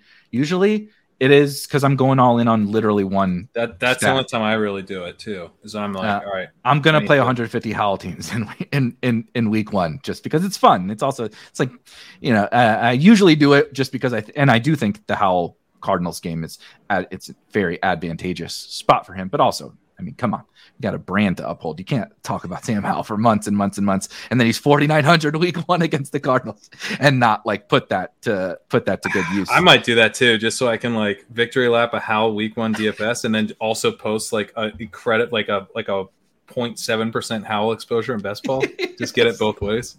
That would be that would be absolutely epic. Be like, see, I told you that, you know, that, that you could absolutely victory lap and troll the living shit out of anybody in mm. that scenario. But again, like to your point, pretty pretty intense. These these are those are like different pillars of the game. It, you know, you you can acknowledge the fact that Najee Harris could could bury you, but not want to devote your money that way. Yeah, and other yeah, yeah, other yeah. and other people could just say, no, I, I, I'm. I'm not comfortable with it. Like, uh, quite frankly, you know, obviously I watch you guys. Pete is a massager of his, his, uh, his, uh, his exposures. He doesn't really get very high on any individual player. He has a, a handful of guys he might stone fade. Um, but generally he's kind of a smooth it out structure bro over player take, right? When he says like, I got to stop drafting a guy, he's like, oh yeah, I got up to like fifteen percent on that guy. I got to pull back the reins. I'm like, Peter, fifteen percent is fucking nothing, you know, but that's how yeah, he plays I, I the game. I have so many players I'm fifteen percent on. Like, exactly. And we I play, I, we and I play it differently than someone like he does. Uh, we mentioned Drew, Drew Dinkmeyer before, uh, you know, obviously very sharp, just at all things, you know, kind of gambling. I think I saw last year, like he didn't have anybody above like twelve percent or something like that. He was just picking off E D P values. That's a way to play the game. A hundred percent. I have but twenty-five that, players. I'm at fifteen percent or higher on. Yeah, uh, I mean, uh, mine is absolutely a ton, uh, and that will slowly smooth over the course of this last yeah, month yeah, because yeah. of like the Tony thing or whatever, right? You know, you get those fallers. You get the although, like we said at the top, like J K, the guys that I like are falling, which is the, not a great uh, thing for the mm-hmm. portfolio, but it is what it is. You know what I mean? If they're the best pick and that's how you want to play it, that's that's how it goes. I do think so. That's a thing to reevaluate, right? Like Treylon Burks is someone that I have taken less of since he's fallen, because I mean, because the, portfolio, portfolio. It's, not, it's but it's it, but do you think it's because you want to pull back the reins on him, or is it because you think he's worse with Hopkins, or like how yeah, how how are you assessing a situation? I think the Hopkins, I think it took a, it took some slice off the upside. You know, I think I think the chances of him absolutely bombing are, I think Burks's floor has risen with the Hopkins signing because the team is less likely to go to Will Levis. They're less likely to just be in full tank mode. That's all good for Burks. But I think his like really juicy upside outcomes have, have decreased. Um, and then I think part of it is like sometimes with, okay, it's like, well, that did hurt, you know, his range of outcomes a bit. Let me see where he settles. And Burks just like continued to really fall. Yep. So, you know, if I was just like taking him all the way down, um, I, I was kind of feeling like I might just be getting some prices that are also kind of bad. Because what if he kind of falls all the way? Now he's now that he's like available in the eighth, I think I'm gonna try to get back in. I mean, I'm still very high on Burks. I'm at eighteen percent Burks. I was I was taking him a lot before, um, and I've taken him some throughout. But he's one where I've definitely taken less of since the fall as compared to before the fall. I would say that's even true of Brees. So I haven't taken him quite as often until it's like he's in the fourth round. I'm taking him one hundred percent of the time. But there's like, like I'll break ties towards Mark Andrews, or I was breaking right. ties towards Josh Jacobs sometimes, or Lamar mm-hmm. Jackson even, although not really. Um, but like during the fall, I'll sometimes ease off. And then if a guy settles and I'm like, I like this guy at this price, I don't really, I, I think personally, I'm willing to, to a point. Like, I don't think I would go to like fifty percent haul if he were to fall to the fourth, but I would think about it. I honestly yeah. would think about it. If he were to fall to like the late fourth, be like, the only way that I can hammer him now is going to take me to like fifty percent haul in my overall portfolio. I would, but just, I would think it through, but I, I don't think I, I don't think I'm out on doing something like that. Like, because hypothetically, right? Like if Hall were to fall to the eighteenth round based on pure Cook panic, like I would want a hundred percent haul. Exactly. You know? And the, exactly. The, That's I think that's it, it, the thing about exposures and like portfolio management and all that, where people will say, what's the right percentage, right? How what it, what should you cap your exposures at? Or, you know, it, it, and of course it is risk management at the end of the day, right? Everybody can choose to, if you want to draft the same guy in every single draft, go go for it. Uh, you're probably uh, reaching a little bit too much generally, you know, rule of thumb, right? If you get to seventy-five percent on a player or something like that, you were probably reaching a good clip yeah. uh, of the time. Just, you know, not necessarily, but generally speaking. It'd be hard but, to do without it. Like, if you think about it, we talked about earlier, like there are a handful of guys or situations that we believe are like edges or whatever, right? Bre- I agree with you on Brees. I believe J K. Dobbins is another one for me who also happens to be a faller. Frankly, frankly the Ravens uh, and now Bateman falling. Like I, there, there's a lot of these little situations. I think the yeah. uh, Hunter Henry, Hunter Henry should go in like the thirteenth round, not the not the eighteenth round or whatever. You know, like there's little little things that you believe are edges because the market is generally efficient, but and in the in the micro situations, there are going to be spots where it absolutely is not. And just like again on a D F S slate or in any form of peer-to-peer, you know, competition, there are exploitable spots, and not all not all of them are exploitable. So that's why when it comes down to the portfolio, why do I just have eight percent of some guys? Because I don't really have a take. And I think, yep, price is about right. I take them when it makes sense. I end up with, you know, kind of about the field. It is what it is, right? I don't really care. Um, George Pickens, let's just say that's a guy for me. Is like, I think that's probably a guy for me too. Yeah, I, I, I don't, I don't love him. I get why some people might. I see some talent. I see the flaws. I see everything, and I don't have an opinion really. I just whatever. So I just take him when it makes sense. I end up right about the field, and it is what it is. I'm not letting George Pickens make or break my season. I don't give a shit. Right. Right. J K. Dobbins, to me, is especially amid that's uh, amongst this fall. It's a bad price. It's a it's a bad price. I think he is an absolute stone cold smash, and so you have to handle that, right? Like if you showed up to a D F S slate and Zeke was out and Tony Pollard was five K, you would play more of Tony Pollard than you would of some other five K running back, right? And I know it's not D F S. There are differences, but you take an edge and you push it. You don't just right? You don't just say, oh, yeah, that's an edge. Cool. I'm going to take twelve percent of that. If it's an edge, push that edge. Now, does that mean fifteen, twenty, twenty-five, fifty, seventy? That's up to you and how you want to handle that money. You have to be willing to lose it all on that one player, right? And that's most people are not. I kind of am. uh, that's just how I like to play. You know, I understand it can go poorly, but like, it's kind of like a D F S league. You also do this sh- for a living, right? Yeah. You're going to play next. You know, you're going to play next year, right? You know, and you we, know how to manage a bankroll. You know how to take losses. Yeah. Like, you know how to kind of deal with that type of. The, the I lose every day. I lose every day in D F S and have made a career out of it. You get used to, like it is something you have. It is yeah. something you have to get used to. I got my dick kicked in yesterday in D F S, but on Saturday I had a good day. Think- You know, you, you mentioned like kind of learning from the from the failure of D F S. Like that is just like, man, D F S, the confidence that you feel. You know, you, you talked about like kind of initially with this overconfidence thing, like being so confident about the specific way that a game is going to play out, and then feeling, yeah, feet like really feeling that confidence, getting to that level of, I dude. Like, please don't tell me about any like listening to stuff ahead of time. And be like, this guy doesn't even know how this game's gonna play out. This idiot. What is he talking about? He's acting like this thing that's definitely gonna happen isn't gonna happen. What a fool! And then it doesn't go like that at all, right? The game doesn't play plays out completely differently, and you mm-hmm. get it's like it's not even just like about uh, you know the, the whether or not your lineup made money or something, but just like the confidence that you can go into some of these spots with, and then it just plays out completely differently. I do think is like very helpful. You know, you get in your reps of like just getting schooled by reality enough times where like I think that is such a big part of it. Like at least to be able to consider, and that's again like talking like we are two guys who are going to make big bets on a bunch of different players this year. We're not we're not really like hedging in a lot of spots, but right. But I do at least know that like. Why am I why am I so in on Breece Hall? It's not because he's not risky.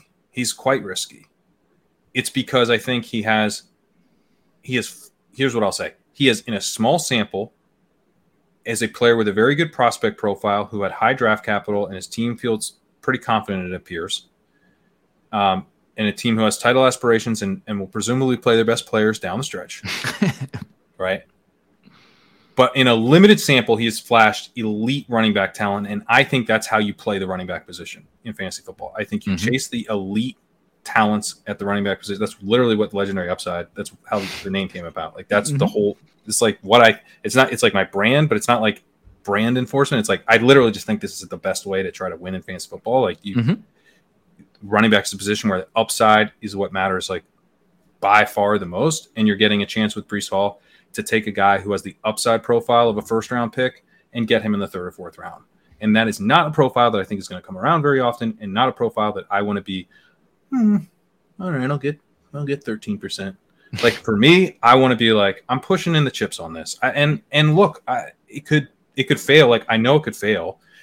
I know that we only got a small sample. You know, I know that his efficiency could be a mirage. I know that the Jets' offensive line isn't that good. Like, his efficiency could be worse. You know, I know Aaron Rodgers could be could be done. You know, I know there's a bunch of different ways that this could fail. They could sign Dalvin Cook still. I could not only could it fail, but I could have the worst prices on this. So, like, I, I do realize that, like, I'm taking on risk. But I think this is a spot from the upside perspective on a position where I think you play it through the upside that isn't going to come around in very many seasons. And I've as I've made the bet, I've like gone and checked some stuff. Like, you know, I've made, do I really feel as strongly about this guy? Do I think he's worth making this big bet on? And I'm like, so far, I'm like, yeah, dude, I do. I think he's a really strong upside bet. So I'm going to keep making the bet. It doesn't mean that it's definitely going to work. In most cases, it won't work. But, you know, I think when it works, it's going to really work. And that's why I make it. I, I, I couldn't agree more, and obviously we agree on that because we take general similar, obviously different players, uh, although I have very big Breece bags as well, um, but similar approaches. And I think that's up to each individual person. Of course, we just talked through that, but it is sort of this like getting less things right approach where Breece is, like you said, Breece is this one thing that doesn't come around all the time. Right. Again, using the D F S parallel or whatever. Same thing. Like if you're a sports bettor, not every day is there a bet that you believe is a massive, like just massively mispriced, right? This, it, and I, I do lots of sports. We have a, a sister site called Scores and Odds that I do stuff for. And I, I am following the betting markets very close. Some days there are like, let's say a strikeout prop or a, a rushing yardage prop where I'm just like, this, this dude is probably, you know, fifty-three and a half yards or whatever for Tony Pollard against the Cardinals. And I'm like, excuse me? Like we project him for like seventy-nine yards or whatever. And you're just like, I know, and you know, prop markets and limits and all that kind of stuff. But like you bet that differently than you bet the other guy who projects for four yards over his mm-hmm. prop or, or four yards under his prop, right? You bet that differently. You bet Brees differently because you, your valuation has said Brees is a different bet than whatever, even other good bets, right? That is a different style bet. Uh, my like kind of mid-round guy we talked about, Rashad Penny. Look, if I have to listen to someone tell me that Rashad Penny gets hurt every year or it's an uncertain situation, right, that the coach loves Kenny Gainwell, I fucking get it. I know. I, I'm I'm well aware that Rashad Penny is the Kadarius Toney of of of running backs and is probably going to get hurt. And yes, I know Trey Sermon is having a good camp, right? And like I get it, dude. I get all of it. My assessment is that you don't get that, to your running back talent point, you don't get that talented of a running back in Philly. Best offensive line in the league. Behind the best offensive line in the league with one of the best, if not the best, rushing quarterback it, on, on a team that is in a positive game script every single goddamn week because obviously their offense is good, but their defense is maybe better, maybe even better than their offense. Run heavy, everything. The stars have aligned for Rashad Penny. Will he get hurt again? I don't know, probably. Could he just not be the guy and it's Gainwell and Swift and Boston Scott and Trace? Sure, absolutely. He, it, that, that could happen, and guess what? I'll lose when that happens. But I want my chips in because when that fucking hit, when Rashad Penny hits in a situation like this, it is league winning. It is it is yeah. competing with the guys for leading the N F L in yeah. rushing. yeah. Like, it is a home run. And so I'm, look, I'm willing to yeah, do it's that. It's tenth round Nick Chubb, basically. Yeah. Yeah, you're getting tenth round, tenth round Nick Chubb on an even better offense that scores more points. Sounds pretty good. I think that sounds pretty good, right? So I'm putting my chips in on those, like these guys that we're doing here, and it is partly because or maybe Derrick let, Henry. I don't know. I, Who's the better yeah, it's probably Derrick Henry, but let's not let's not turn it negative. Nick Chubb is a little bit more positive J T? viewpoint than than yeah. D- yes, imagine if J T was going in the tenth round. I just was uh, I mean, getting ahead of the comment that's like, yeah, but Chubb's going to catch passes this year. Yeah, which might yeah. be true, but yes, yeah, but but yeah, do I give a shit right on, on Underdog? But again, it's you're always doing all these different balancing acts. That's like what we talk about on the show constantly, all the time. There's different levers, and you so like all pull them. The penny Go. one, you know, I, I don't. You probably have more penny than I. I'm at fifteen percent penny. Um, happy to take them. I am at nine and a half percent Gainwell, and uh, I've got seven percent Swift. So I'm spreading it out a little bit because I don't know with Penny. Like there were rumors that like maybe he wouldn't be a lock to make the roster. They there's rumors they like Trey Sermon for some fucking reason.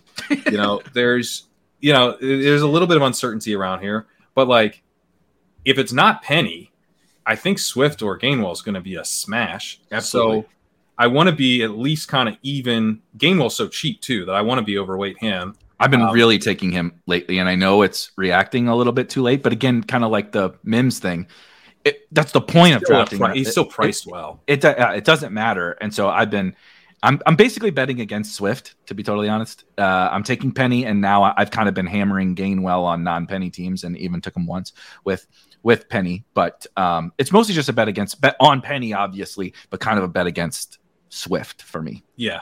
Yeah, I want my bet to primarily be on Penny – but also to just generally be on like Eagles running back. Yep. Um, I'll do and Miles Sanders did this. Miles Sanders isn't as good as probably any of these guys at football. Yeah. Like, Miles Sanders' he, best skill is probably worse than everyone else's best skill. Correct. Absolutely. It definitely is. And so like, I, I'm just going to keep like, I know I'll, I'll be wrong a lot about a lot of these things, but just like you said, with the Brees profile, And just like the, even if it weren't Penny, dude, like I'm taking Penny because I think that the, the fit is like, I mean, perfect, Jesus yeah. Christ, that's perfect. But if it weren't Penny and it were somebody else, I, I actually don't care. This isn't even really a totally a Penny talent take. It is, but it's also an Eagles take. So I draft, I, I think Miles Sanders sucks. I literally don't draft him this season. And he was my highest owned running back last year, give or take, one of. I took a big stand on Miles Sanders. And so it's like, it's, you're constantly being fluid, right? It's like yeah, it, it, yeah, yeah, it, you're, yeah. every year is a different slate, and every slate has a different edge to it and different the best plays, right? They, you know, we joke in D F S like, oh, just play the best, you know, play the best plays or whatever. It's like that's actually kind of true in in best ball for me, but I actually don't think our opponents treat it that way. In D F S, all our opponents do that. And they show up every week and they say, I'm going to play the hits, baby. You know, this this running back's out. I'm playing that guy at chalk, right? Oh, this game has the highest total. Uh, yep, I'm going to stack that one up, right? And there's that. This three K tight end had eight targets last week. Oh, that looks good. You know, I'm going to pl- plug that guy in, right? It's no like one's every... probably noticed that. Yeah, so nobody. I'm going to put him in my lineup.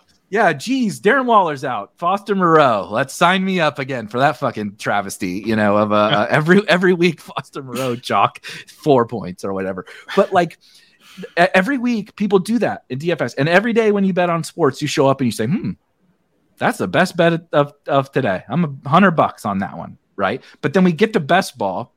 And because it's a year, it's a, it's, you know, it's a full year that we do this thing from May to freaking January that this whole thing is going on, sometimes before, right? There's the big board and all that kind of stuff because it's, because of the, the kind of psychological impacts of losing money slowly, of losing all that money so slowly and then having to do it all, having to wait to do it all over again. We don't yeah. treat it the same. Like, I'm not saying we, a lot of people don't treat it the same. And they're saying, I'm not drafting anybody over twenty percent. It's like, is he the best play? Do you believe that this guy is like a bet you want to put your chips on?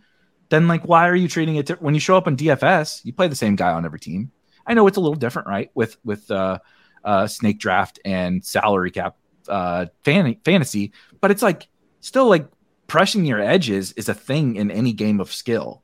Uh, if you're not going to press them, I don't like why, why play now. It's not always a player either. Right. Like we talked about Drew, but your, your, your edge absolutely could be just like structural drafting and right. And yep. A D P values and all that, then press that edge, but press an edge. You, you yeah. Well, that's what just... I, I was going to say. I think like if you were to, to ask Pete, like, okay, you know, who does keep things fairly balanced? He, he takes stands. It's just not, not as standy yeah. as our stands.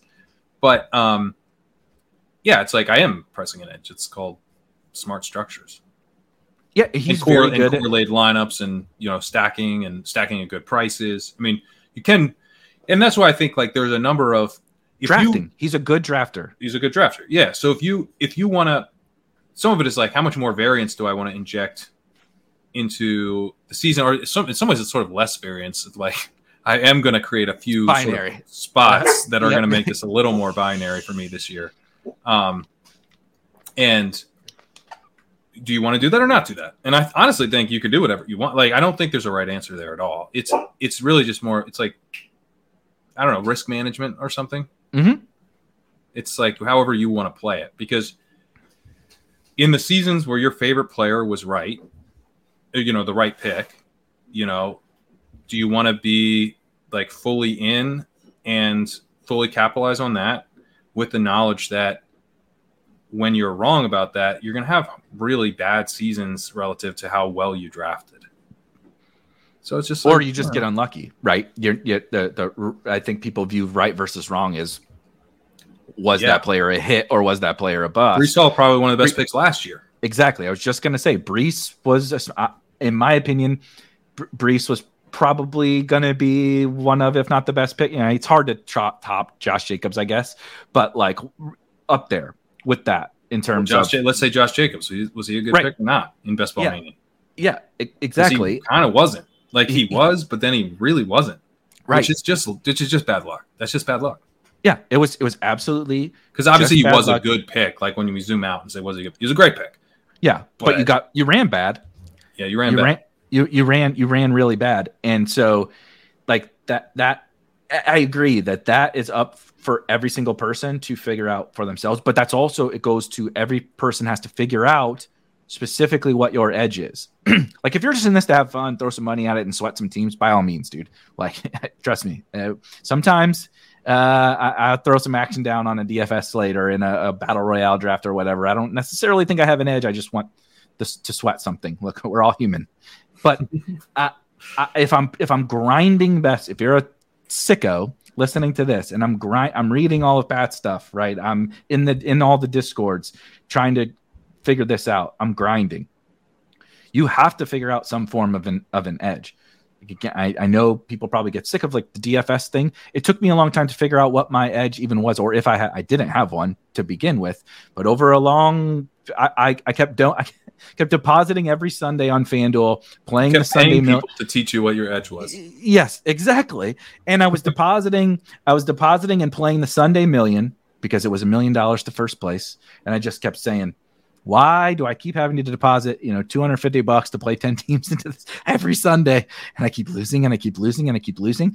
And then you slowly figure out over, over time, I figured out my skill set is not suited to that tournament. Not only was I making the mistakes I talked about earlier in terms of like thinking uh, I knew better and just out footballing people, but I wasn't, I'm not a good M M E player. It's like my brain functions best in these smaller field tournaments. That is where I excel.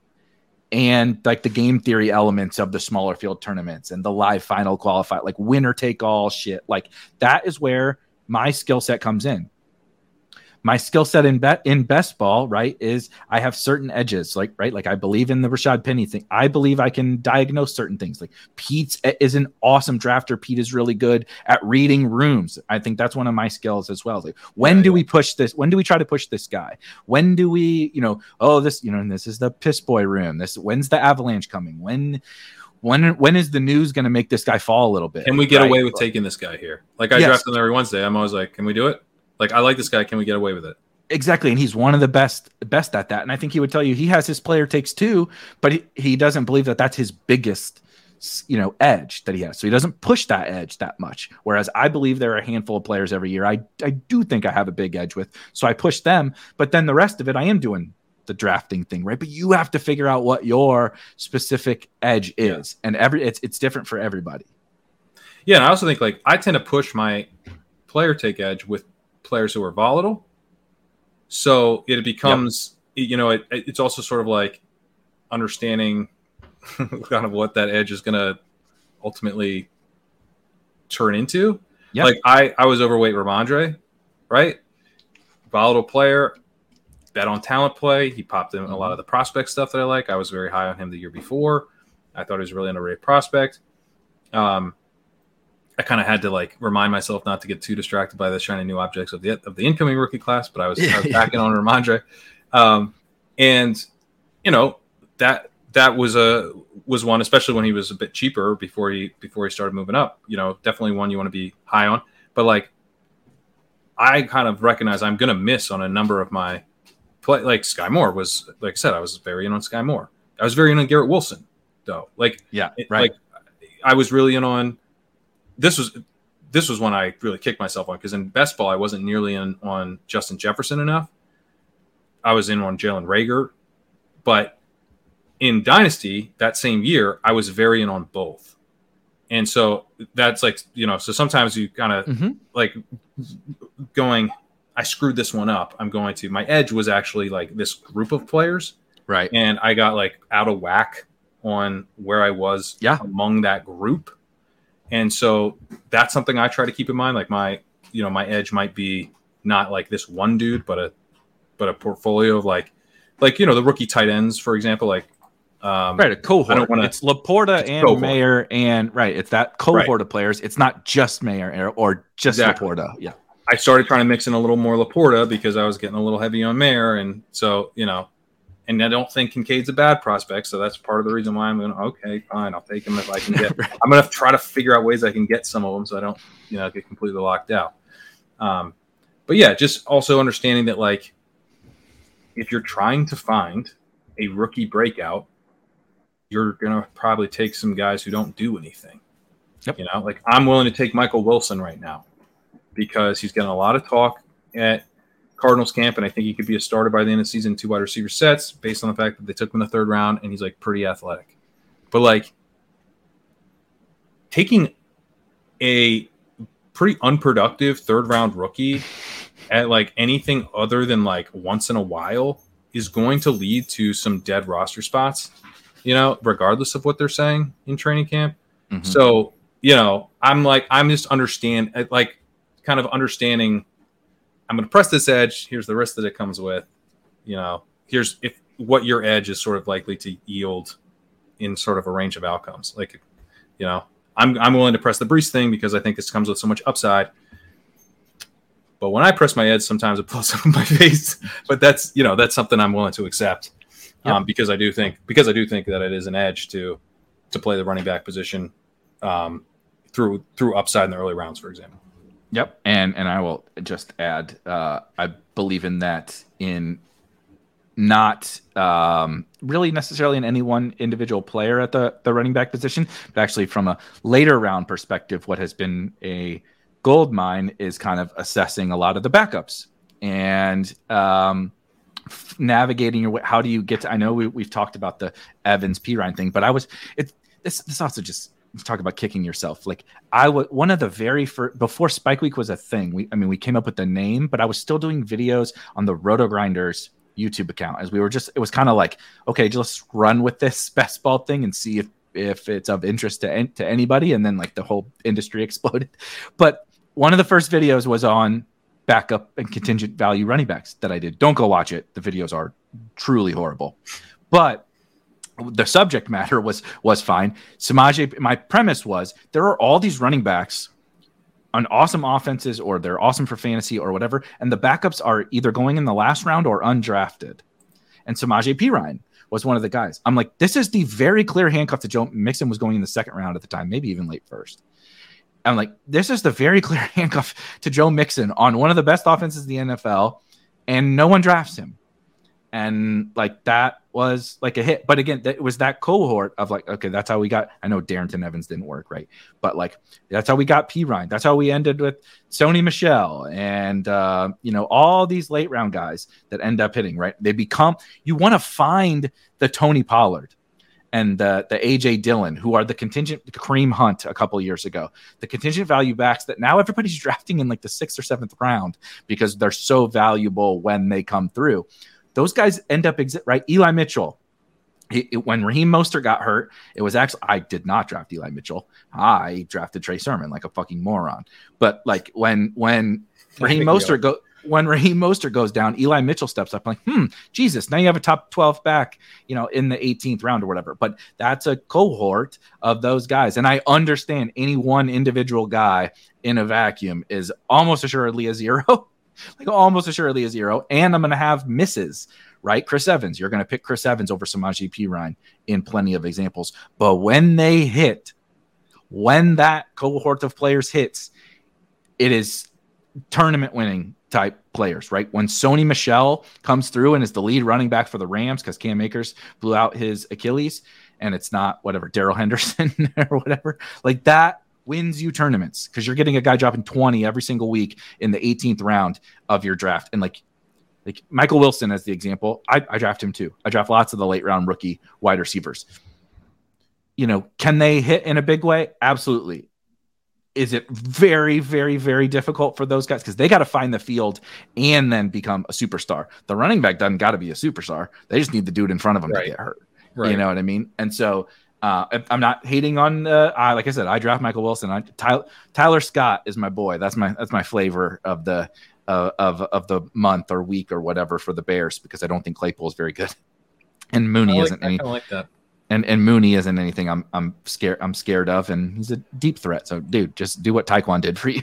catch it, just catch that long catch that long touchdown in in, in week seventeen. But uh, we do got to get out of here. The people will love the fact that we went back to another uh, marathon episode, and actually my wife texted me and said, uh, "Who are you talking to for two and a half hours?" And I said, "Guess it's the only person that I talked to for two two and a half hours over the course of the summer." But I do uh, got to run. And yeah, go. we and we skipped a couple episodes, and then we did like three in one.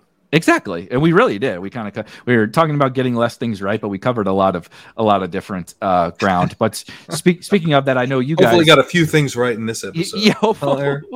Oh, we, we, we, we tried to get more things right in this episode very, very clearly. Um, but I know you guys, you guys are doing tons of drafts and you got all kinds of, of, of stuff going on. Anything that you want to push out there for the few people that have still stuck with us?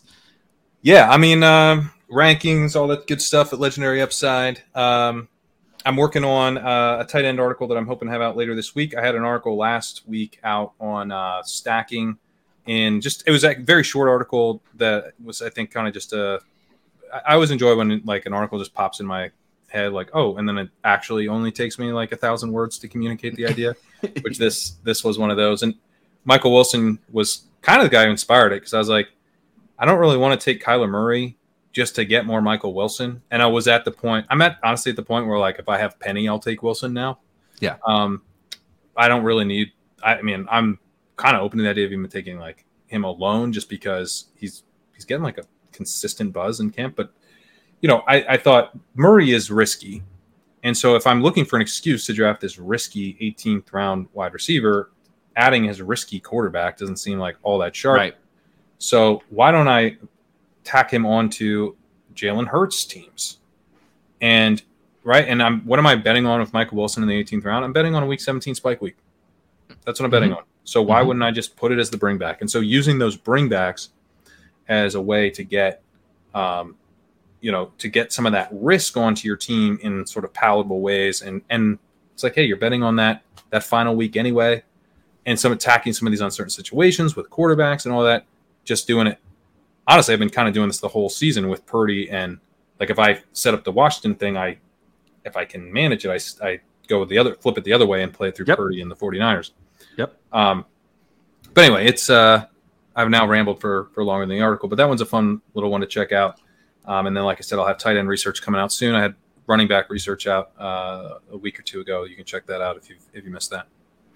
That is, it, it is funny. I've been doing a lot of that same thing with the like the risky wide receivers and finding the right way, because like you said, it's really easy to build them in in a way that it's not that we don't want to take on risk. Of course we do, but it's really easy to build them in in a way where you you may have just tanked this team for no like it. You could be even kind of right about the team, but you you took the brisk profile a little bit too far across the right. We talked about the okay, you took Brees, so let's bo- let's boost up these guys who can help the Brees team get to where he can win you the tournament, right? right? And it's really easy to fall into the trap of drafting all the guys together that can win you the tournament, but they can't all get they you there. When win you when yeah, yeah, you finished you finished congrats, you finished tenth out of twelve in the league. Your week seventeen score was really nice, but you you punted off so many points in the regular season yeah. that you had you had absolutely you finished tenth uh, in your league. You would have won right. the whole yes. tournament, but you finished tenth in your twelve team league.